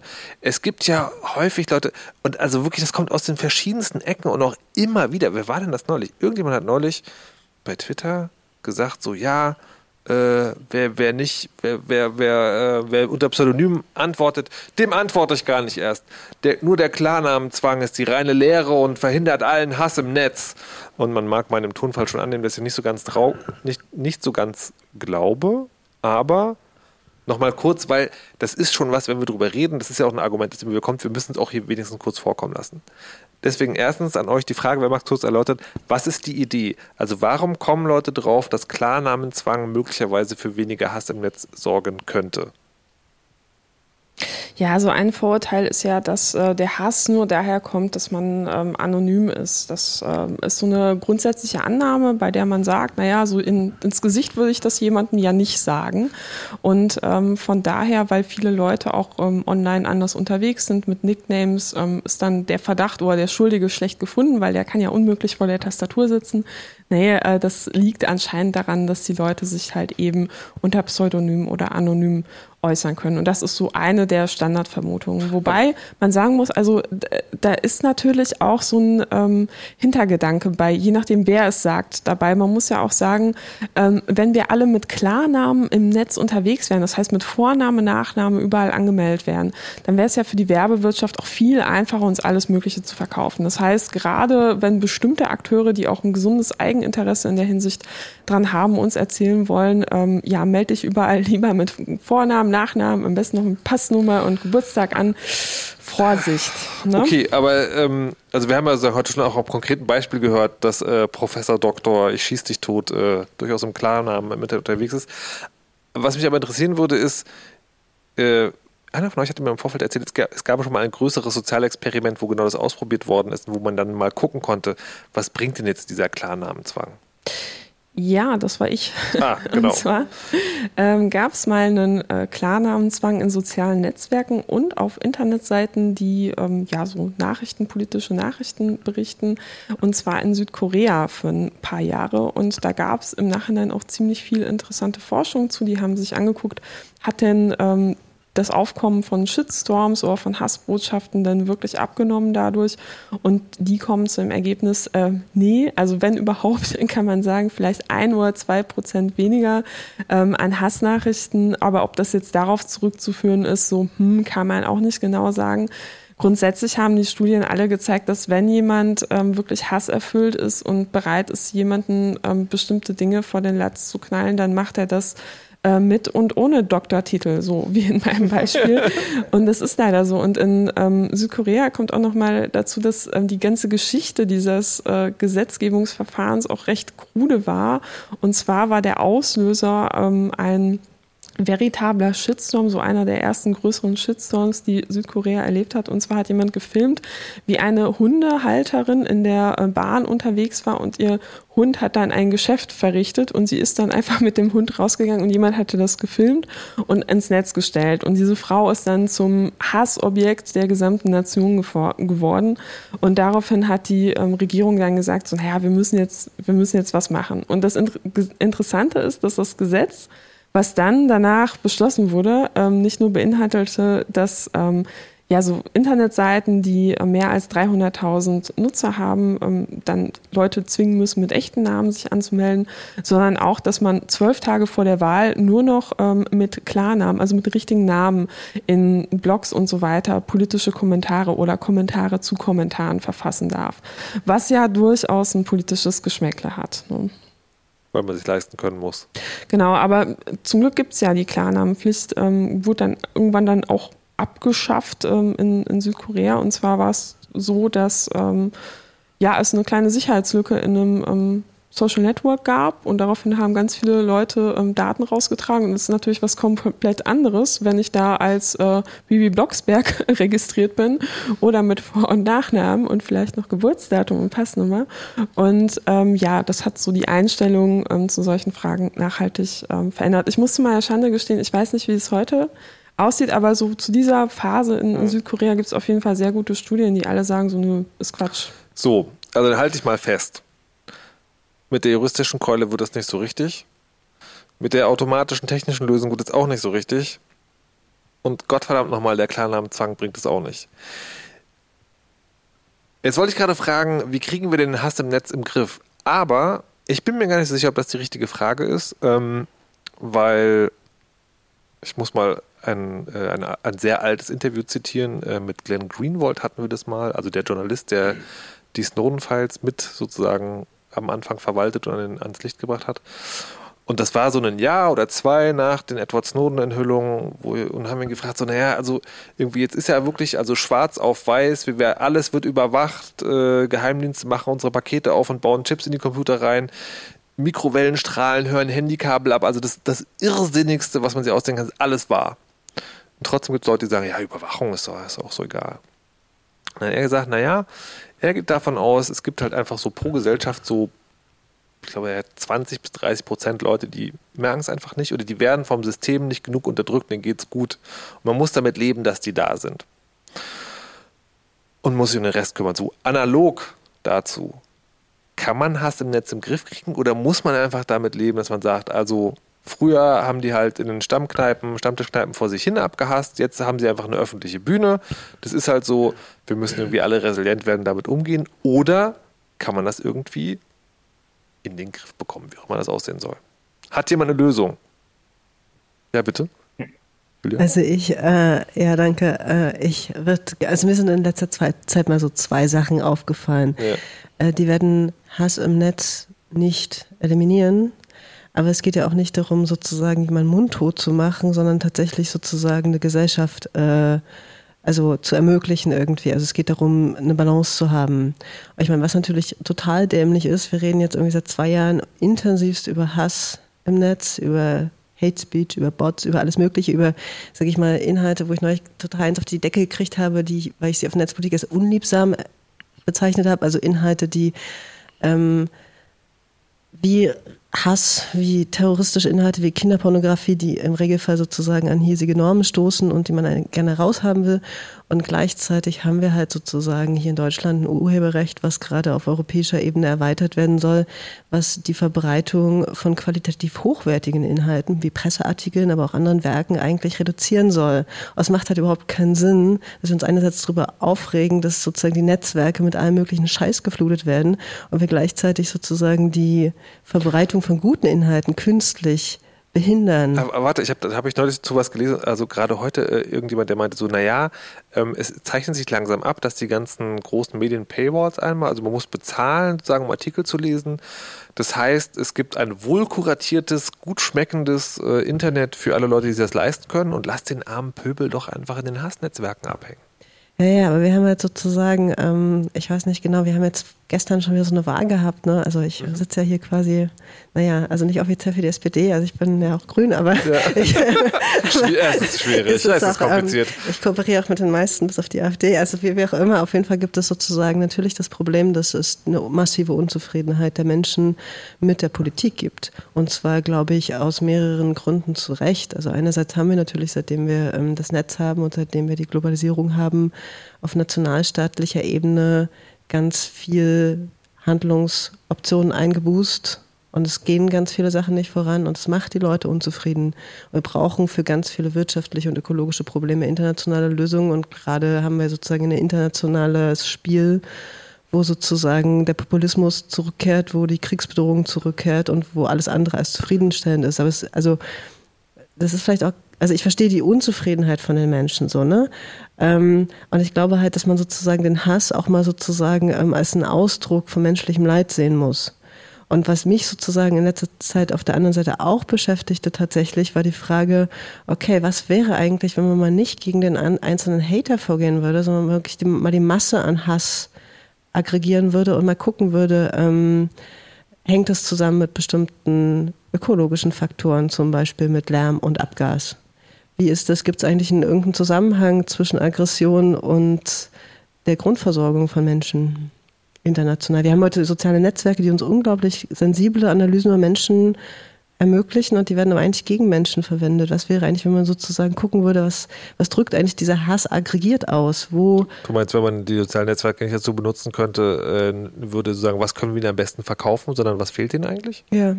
Also wenn man zum Beispiel, es gibt diese, diese, diese, es gibt diese ABIDA, ein ganz tolles Forschungsnetzwerk, ABIDA heißt es, ähm, die machen so Big Data ähm, Analysen aus interdisziplinärer Perspektive und die hatten neulich ein ganz tolles Gutachten zum Thema Nudging. Und da war sozusagen ein Beispiel, okay, Facebook ist in der Lage, ähm, Sie müssen das Mikrofon ein bisschen näher wieder. Facebook ist halt in der Lage, natürlich heute sowas wie Selbstmordgefährdung zu erkennen. Mhm. Und ähm, je nach Land könnte, kann es, können dann halt solche Freunde informiert werden, dass sie sich da mal melden oder könnte auch mal Sozialarbeiter vorbeigeschickt werden oder auch Polizei oder auch, ich meine, man kann auch live gestreamt werden, dann kommt halt nur der Krankenwagen, so, ne? Das ist richtig schlecht.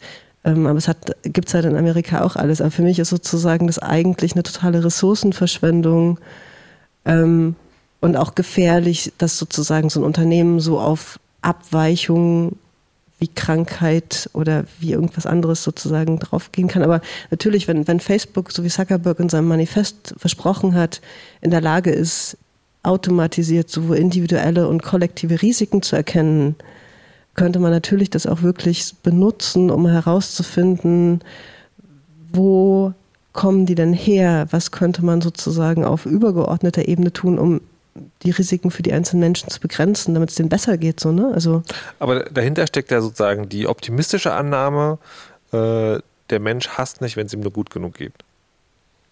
Ja, also ich denke, ich denke auf jeden Fall, dass sozusagen ähm, der Hass ähm, eine ganz normale Reaktion ist, wenn Menschen unter Druck, unter Existenzdruck sich fühlen und sie tun seit jeher irgendwie ähm, den nächstbesten Nachbarn als Hassobjekt identifizieren. Ja? Es ist sozusagen was relativ Normales. Ähm, es funktioniert aber sozusagen nicht, wenn eigentlich alle immer mehr unter Druck stehen. Okay. Ja, also dem würde ich widersprechen. Also ich würde gerne ähm, so eine positive Einstellung haben und immer bei jedem, der mir schreibt, so, ach ja, morgen Gruppenvergewaltigung, 9 Uhr, wie immer, würde ich dann denken, so, oh ja, der ist bestimmt sehr missverstanden und eigentlich ist das ein total netter Mensch, er lebt einfach nur in ganz schlimmen Bedingungen.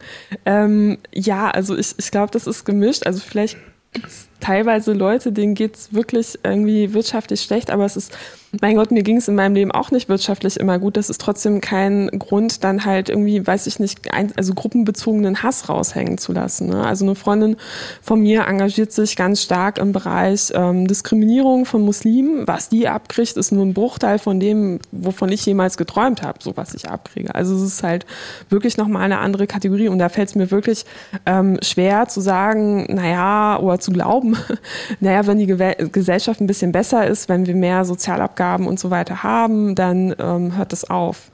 Ich glaube, das hört nicht auf. Es gab schon immer beispielsweise harte Nazis, ähm, harte Frauenfeinde in dieser Gesellschaft. Ähm, die wird es auch immer weiter geben. Und gerade ähm, im Kontext von MeToo, ähm, also dem Hashtag, unter dem ganz viele ähm, ja, Menschen mit Migrationshintergrund oder die vielleicht auch anders aussehen, als wir uns so den Stereotype deutsche vorstellen, ähm, über ihre Erfahrungen geschrieben haben, was ich da an Hass oder Gehässigkeit gesehen habe, das ist halt purer Alltagsrassismus. So. Und die Leute sehen sich ja auch selbst nicht als Hater, sondern naja, das wird man einfach ja wohl nochmal sagen dürfen. Ne? Aber siehst du, aber siehst du das nicht auch sozusagen, dass es mega spannend wäre, wenn Facebook zum Beispiel mal damit rausrücken würde, wie sozusagen global in den unterschiedlichen Communities, in den unterschiedlichen Konflikten, in den unterschiedlichen sozialen äh, Terrains sozusagen so dieses ganze Hassproblem aussieht? Also ich meine, die haben ja die Daten. Ist jetzt nicht so, dass keiner die hätte.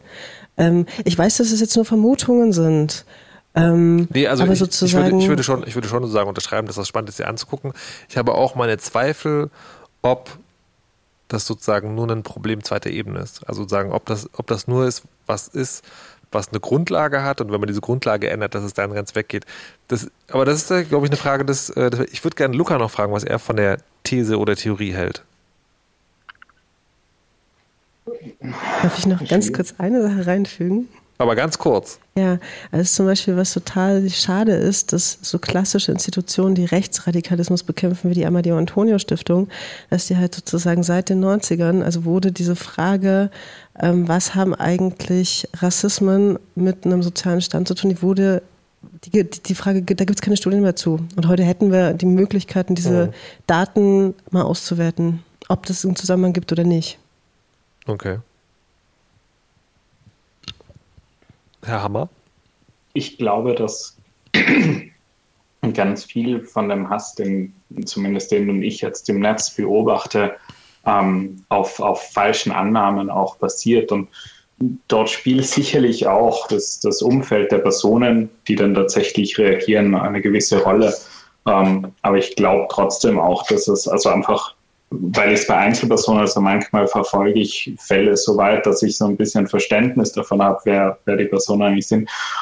Und denen Personen geht es nicht unbedingt schlecht. Ähm, aber manchmal haben sie das Gefühl, dass es ihnen schlecht geht oder dass andere halt irgendwie was besser haben, was mehr haben, was auch immer, was, was sicherlich was sehr, sehr Menschliches ist. Also das Gras auf der anderen Seite ist immer grüner. Aber von, von dem, von dem, von der Ungerechtigkeit im Alltag auf diese Gruppe ist das Problem zu schließen, ist, ist schwieriger. Und ich glaube halt auch nicht nur, weil, weil kleine Ungerechtigkeiten beseitigt waren, dass es insgesamt besser wird. Aber ich glaube sehr wohl, dass es, wenn es den Menschen insgesamt besser geht, ähm, weniger konkrete Feingruppen gibt. Ja, was ich aber, also was ich auch nochmal anmerken wollte, ich finde es total gut, sich bei Diskussionen über Hass im Netz halt auch sehr viel mit den Tätern auseinanderzusetzen. Ähm, ich würde mir allerdings wünschen, dass ähm, stärker auch die Opferperspektive ähm, zur Sprache kommt, denn natürlich können wir uns damit auseinandersetzen, so naja, geht es den Tätern jetzt schlecht, äh, könnte es den Tätern noch besser werden, würden sie dann keine Täter mehr sein. Ähm, was ich mich allerdings auch frage, ist ähm, auch ganz konkret in meinem Umfeld, was kann ich tun, damit ähm, Menschen mit der Situation, wie sie jetzt nun gerade sind, die ich kurzfristig auch als Einzelperson nicht ändern kann, irgendwie besser klarkommen können. Und ähm, naja, wir können uns ja alle darauf einigen, selbst wenn es jetzt irgendwie dran liegen würde, dass es uns ökonomisch schlecht geht, wobei würde ich bezweifeln, Deutschland geht es wirtschaftlich äh, sehr gut und nicht alle Rechten sind halt äh, Geringverdiener. Das muss man halt auch so sehen. Nicht alle Frauenfeinde sind Geringverdiener. Das ist bei weitem nicht so. Ähm, also wir können das nicht kurzfristig lösen. Was können wir denn machen, um den Leuten den Rücken zu stärken? Und ähm, ich habe da viel auch mit Freundinnen, die in ähnlichen Situationen waren wie ich, drüber gesprochen und die sagen alle so, naja, wir wünschen uns auch mehr Unterstützung. Wie oft ist es dann so, dass man irgendwas auf Facebook sieht, da wird jemand angegangen und da denkt man sich, oh, ich möchte nicht in die Schusslinie geraten, bloß nicht hier irgendwie einmischen. Dabei wäre es ganz einfach, sich mal einzuklinken und einfach den Personen den Rücken zu stärken. Und ähm, mir persönlich gibt es extrem viel viel, wenn ich irgendwie Twitter oder Facebook oder irgendwas aufmache und dann sehe ich halt irgendwie so ganz kruden Mist und dann habe ich, hat aber jemand schon drunter kommentiert und ihm gesagt, dass es Mist ist, so dass ich das gar nicht mehr machen muss. Und solche Dinge, ähm, die kann jeder von uns machen, ja. Also dafür braucht es kein Gesetz da brauchst du den gesunden Menschenverstand zu und ein bisschen mehr Mut, Zivilcourage. Ne? Genauso wie ich in, in, der Bahn einschreite, wenn ich sehe, jemand wird fremdenfeindlich belästigt, muss ich das eigentlich auch online machen. Das ist ganz, ganz klar. Wegsehen geht da nicht. Also im Prinzip ja. Und ich frage mich dann aber immer, das Problem an diesen sozialen Netzwerken ist ja momentan, das klang vorhin schon mal an, ne, diese Interaktion. Ne? Also je mehr Interaktion etwas hat, desto höher wird es gerankt, desto sichtbarer wird es also. Das heißt, in dem Moment, wo ich hingehe und nochmal auf etwas reagiere, was misstransportiert, helfe ich gleichzeitig dabei, es sichtbarer zu machen. Das stimmt, das ist ein Problem. Aber trotzdem kann ich dir sagen, ich als Opfer, ähm, mir ähm, gibt es sehr viel, das ich zu lesen. wollte die Frage weiterstellen, sozusagen, auf welche Form man das machen soll.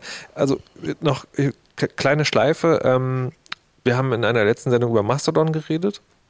Und Mastodon hat sich dagegen entschieden, sowas wie Quote-Tweets zu machen. Also auf Twitter geht das ja, ich kann einen Tweet in meinen Tweet einbetten und dann dazu was schreiben. Das geht bei Mastodon nicht, sondern du kannst halt einen Tweet schreiben und dann steht da ein Link zu einem anderen Post. Das heißt, du musst extra klicken. Und die, die, die Argumentation dahinter war, die Erregungsschleifen funktionieren vor allen Dingen auch darüber, dass ich etwas in meinen Tweet einbetten kann und sagen, guck mal, wie scheiße das ist. Ähm, deswegen frage ich mich, und ich habe das an mir selbst beobachtet und habe festgestellt, das stimmt. Also in dem Moment, wo ich das nicht mehr machen kann, tendiere ich dazu, weniger erregt zu schreiben. Und was ich jetzt fragen wollte, ist, also ich habe gehört, ja, das ist hilfreich für die Opfer, wenn sich da geäußert wird. Aber welche Art und Weise macht man das, um sozusagen gleichzeitig sichtbar machen zu verhindern? Also ja. lieber öffentlich replyen oder lieber DM oder egal, Hauptsache man sagt überhaupt irgendwas? Nee, also DM äh, finde ich persönlich, klar ist nett, aber gleichzeitig ist es halt auch so das Statement so, hey, ich würde, ich äußere mich nicht öffentlich dazu. Mhm. so, ich flüster es dir ins Ohr, dass ich eigentlich total zu dir stehe. Und mhm. das ist halt genauso, wenn man irgendwie in der Schule gemobbt wird und dann kommt jemand zu einem so, hey, nicht allen sagen, aber ich stehe voll hinter dir. ja. so, das Versteh ist dann halt ein bisschen ähm, traurig. Das ist sehr mhm. traurig. Äh, nur aber, nur wenn es jemand auch so schreibt, ich möchte das halt nicht irgendwie äh, dem Bereich weitergehen, kann ich nachvollziehen. Trotzdem wird es mich in den meisten Fällen ähm, mehr freuen, wenn jemand ähm, da halt direkt Position bezieht. Wobei für mich natürlich der Unterschied ist, was ist der Original-Ausgangspost. Wenn irgendjemand, keine Ahnung, eine Photoshop-Nacktbild-Retusche von mir irgendwo hochgestellt hat und aus irgendwelchen rechtlichen Gründen kriege ich es nicht weg und ganz viele Leute kommentieren da drunter, würde ich vielleicht sagen, ja, schreib mir lieber eine DM, ähm, aber, oder eine Privatnachricht, aber so in den meisten Fällen geht es ja halt einfach nur, dass jemand ja irgendwas doof findet, was ich sage, wo ich halt denke, so, das, das äh, finde ich jetzt nicht schlimm, wenn das hochgerankt wird, obwohl es mich natürlich stört, wenn in der Aktion so Sachen hochrankt. Ne? Oder was ich aber auch mache, und da muss ich mich schuldig bekennen, ich binde manchmal auch also Postings von anderen ein, weil das auch eine ganz typische ähm, ja, Strategie ist, damit umzugehen. Ähm, natürlich kann ich in meinem stillen Kämmerlein Leuten zeigen, guck mal, womit ich konfrontiert werde, wenn ich mich zu diesem Thema äußert, aber ich mache das natürlich auch öffentlich. Ne? Also ich nehme auch einzelne Tweets, screenshotte die, stelle die ähm, ins Netz oder binde die ein und sag mal und sag, guck mal, geht's dir noch gut oder so. Ne? Dann weiß ich nicht, äh, damit ich damit nicht alleine bin. Und ich finde es auch okay, wenn andere Leute das machen. Ja, bin ich mir, wie gesagt, unsicher. Julia? Vielleicht würde ich das Thema nochmal auf eine andere Ebene heben, sozusagen wirklich in der Politik, wenn man wirklich politische Sachen sagt, sowohl ich bei Netzpolitik, aber auch sozusagen Politiker, andere Politiker, die ich kenne, ähm, ist oft das Problem, dass die kritischen Kommentare auf den, in den Kommentarspalten unter den Blogs eingehen und das Lob per E-Mail oder per Telefon. Und natürlich freuen wir uns total über das Lob und per, per E-Mail und per Telefon, aber es ist sozusagen dann für die Meinungsbildung in den Gruppen, wo wir uns bewegen, super schwierig, weil wir sozusagen unseren Kollegen erklären müssen, warum wir von außen nur Wind kriegen, obwohl wir innen sozusagen eigentlich auch noch andere also die Meinung, also eigentlich wäre es gut. Kommt das? Äh, ich glaube, dass sich halt sozusagen ähm, unglaublich viele normale, in Anführungsstrichen normale Leute halt nicht in die Kommentarspalten verirren, weil da halt schon mal so viel Scheiß läuft. Oh. Obwohl die, wenn sie gut läuft, unglaublich interessant sind, weil man kann durch in den Kommentarspalten ganz viel diskutieren, was man nicht im Artikel diskutieren kann. Also ich finde die sehr, sehr spannend, aber da verirren sich halt wenig äh, Menschen zu tun, Menschen hin, die sozusagen da nicht hin müssen, weil einfach aus Zeitgründen und so, ne, und weil sie verrufen sind.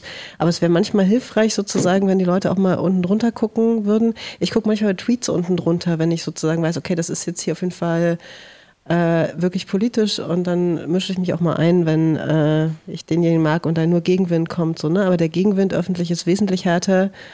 Ähm, Aber das ist auch schon wieder ein bisschen deprimierend, ne? Also wenn, wenn in der öffentlichen, an der öffentlichen Wand ist es hart.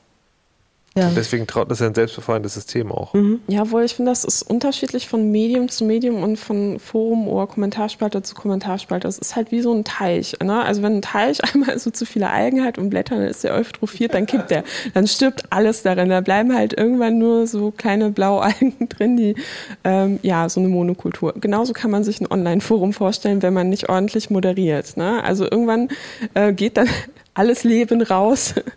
Es bleiben dann halt nur noch ähm, ja einige wenige, die dann halt den Ton angeben ne? und auch alle niedermachen, die gegenreden. Und deshalb ist es ganz wichtig, immer zu gucken, dass man moderiert. Ne? Also ich bin sehr für die ähm, Pressefreiheit, Meinungsfreiheit, aber ich bin gleichzeitig auch ein Mensch, der sagt, meine Kommentarspalte in meinem Blog, da bestimme ich. Also ich gehe ja auch nicht zu jemand anderen und auf eine Party und, und kacke ihm auf, auf den Tisch. So genauso möchte ich in meinen Kommentarspalten, schalte ich nichts frei, wo irgendwie Links zu rechten, rechten Blogs gehen oder wo jemand halt irgendwie äh, mir droht. So, warum soll ich einen Kommentar mit Drohung über mich freischalten? So, ne? Also, und genauso finde ich das auch okay, wenn äh, Nachrichtenseiten moderieren. Und ich finde es auch krass, dass mittlerweile es immer mehr ähm, Nachrichtenseiten gibt, die sagen, ich komme nicht hinterher mit der Moderation oder wir kommen nicht hinterher. Es gibt einfach keine Kommentarfunktion mehr. Ne? Aber es ist auch aus dem Grund, und ich finde es dann auch konsequent zu sagen, wenn man nicht genug Kapazitäten hat, um das zu moderieren, dann machen wir es nicht. Finde ich absolut richtig. Mhm. Weil jeder, also es beeinflusst Menschen auch, wenn ich einen Artikel lese und darunter einfach nur aus Interesse gucke, was war denn das meistgelesene, meistgelikte. Und wenn das halt wirklich irgendwie, ähm, ja, volksverhetzendes Kram ist oder halt wirklich verletzendes Zeug, beleidigendes, auch inhaltlich gar nicht mehrwertig, dann ähm, ja, verschiebt das die Debatte in eine ganz, ganz krude Richtung, wo ich mich dann natürlich nicht wohl genug fühle, um zu denken, ach ja, da kommentiere ich jetzt mal. so. Das finde find ich auch ganz interessant, weil man oft als so, äh, als fast schon, ich nehme es als Reflex wahr, wenn ein Medium sagt, wir stellen Kommentare ganz ein oder sagt, wir nur bei ausgewählten Artikeln stellen wir eine Kommentarmöglichkeit zur Verfügung. Das ist so eine Reflexreaktion immer so, ja, aber das ist doch gerade das Geile am Internet, dass alle immer alles überall sagen wollen, wo ich auch so denke, naja, aber vielleicht ist es tatsächlich besser. Wenn man, wenn man, wenn man sozusagen gezielt Diskussionen zulässt und die dann aber auch gut durchmoderiert. Nee, ich denke mir halt, ich möchte meine Leser halt auch schützen irgendwo. Ich möchte meine Leser davor schützen, dass sie persönlich angegangen werden, dass sie bedroht werden, beleidigt werden. Ich möchte äh, in meinem Blog einen Raum schaffen, wo Menschen sich nicht schämen müssen für, ihre, für ihr Geschlecht, für ihre Sexualität, für ihre Herkunft, was auch immer. Und das bedeutet für mich eben auch, wenn ich über die AfD schreibe oder bei Themen, wo einfach dann auch mal ähm, auf den Knopfdruck plötzlich 20 Posts auf einmal kommen, dass ich die vorher freischalte. Das ist dann doof für die Diskussion, weil ich komme da nicht hinterher. Aber ähm, ansonsten hätte ich halt wirklich cooles Zeug da stehen, wo sich niemand mehr wohlfühlen würde, zu sagen, ich kommentiere hier. Okay, also öffentlich loben, auch mal durchmoderieren. Luca Hammer, hast du noch einen Rat oder Mitschlag für uns? Nee, stehe ich voll dahinter. Alles klar. Dann ähm, bedanke ich mich bei euch, dass ihr heute hier wart und wir über dieses ähm, doch ja? Bitte was? Ich bekomme mal. Was?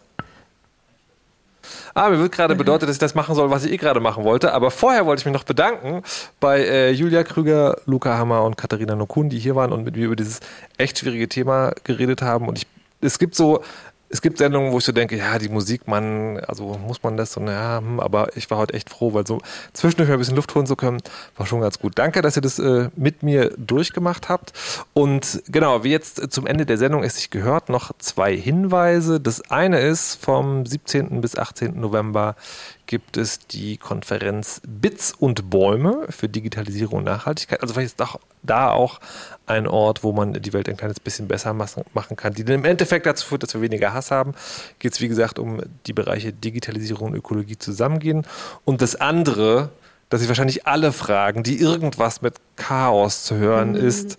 Gibt es einen Kongress? Ja. Wo ist der? In Leipzig. Wann gibt es Tickets? Tickets gibt es im Vorverkauf am 8. November um 12, am 11. November um 14 Uhr und am 21. November um 21 Uhr. Dann gibt es also auf der Webseite dann die Ticketverkaufstermine. Fahrt hin, habt Spaß, ähm, hinterlasst uns Kommentare, lobt uns öffentlich, wenn ihr es habt. Yay. Ansonsten äh, habe ich nur noch zu sagen, mein Name ist Markus Richter. Seid lieb, nett und respektvoll zueinander und verschlüsselt immer schön eure Backups. Tschüss!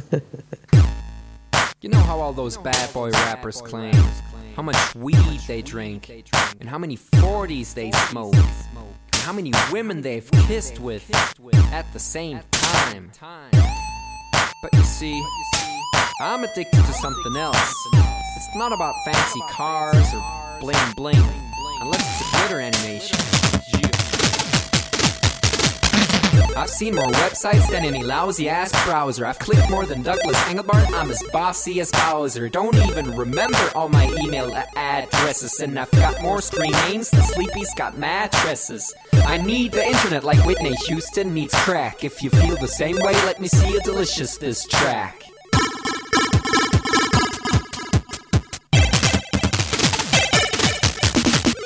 I spent more time online than Tim Berners-Lee. When I go to a club, it's mostly a surf club, you see. I've pal paid more money than you've got pictures on Flickr. They call me the Uber YouTuber, MySpace clicker. I love amateur homepages and dirt style design. The interweb's a ghetto full of gustatory crime. Cross your fingers, make your hand look like a W and holla website.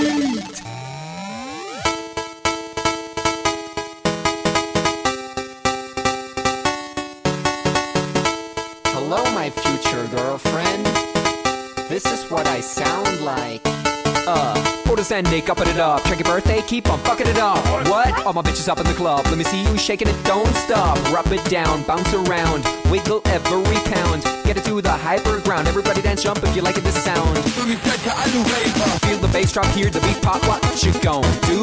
When it's time to take off, climb the rooftop, jump out of your shoe. It goes oohs, oohs, happy face balloons, unfadable pokey tunes, dance moves from shitty cartoons, really hot wounds, hungover afternoons. The club's full with the whole sweaty nation. That seems out of the wrong medication Asian, Raven, Asian, it's a B-Thing. Moin, kein Punkt, Peng. 1, 2, Polizei, 3, 4, Polizei, 5, 6, halbe 6, 7, 8, bitte nach. It's an Index Finger Party.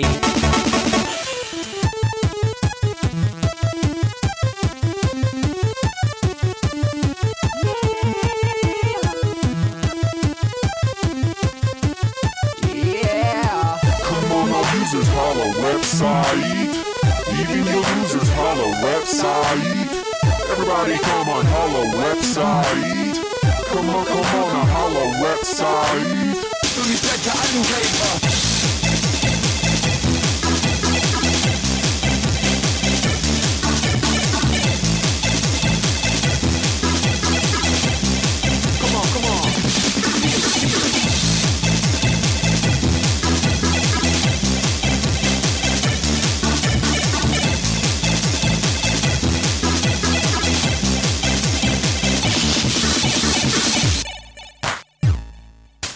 forget I'm in your extended network. Biatch. Expo 2000. Bäh.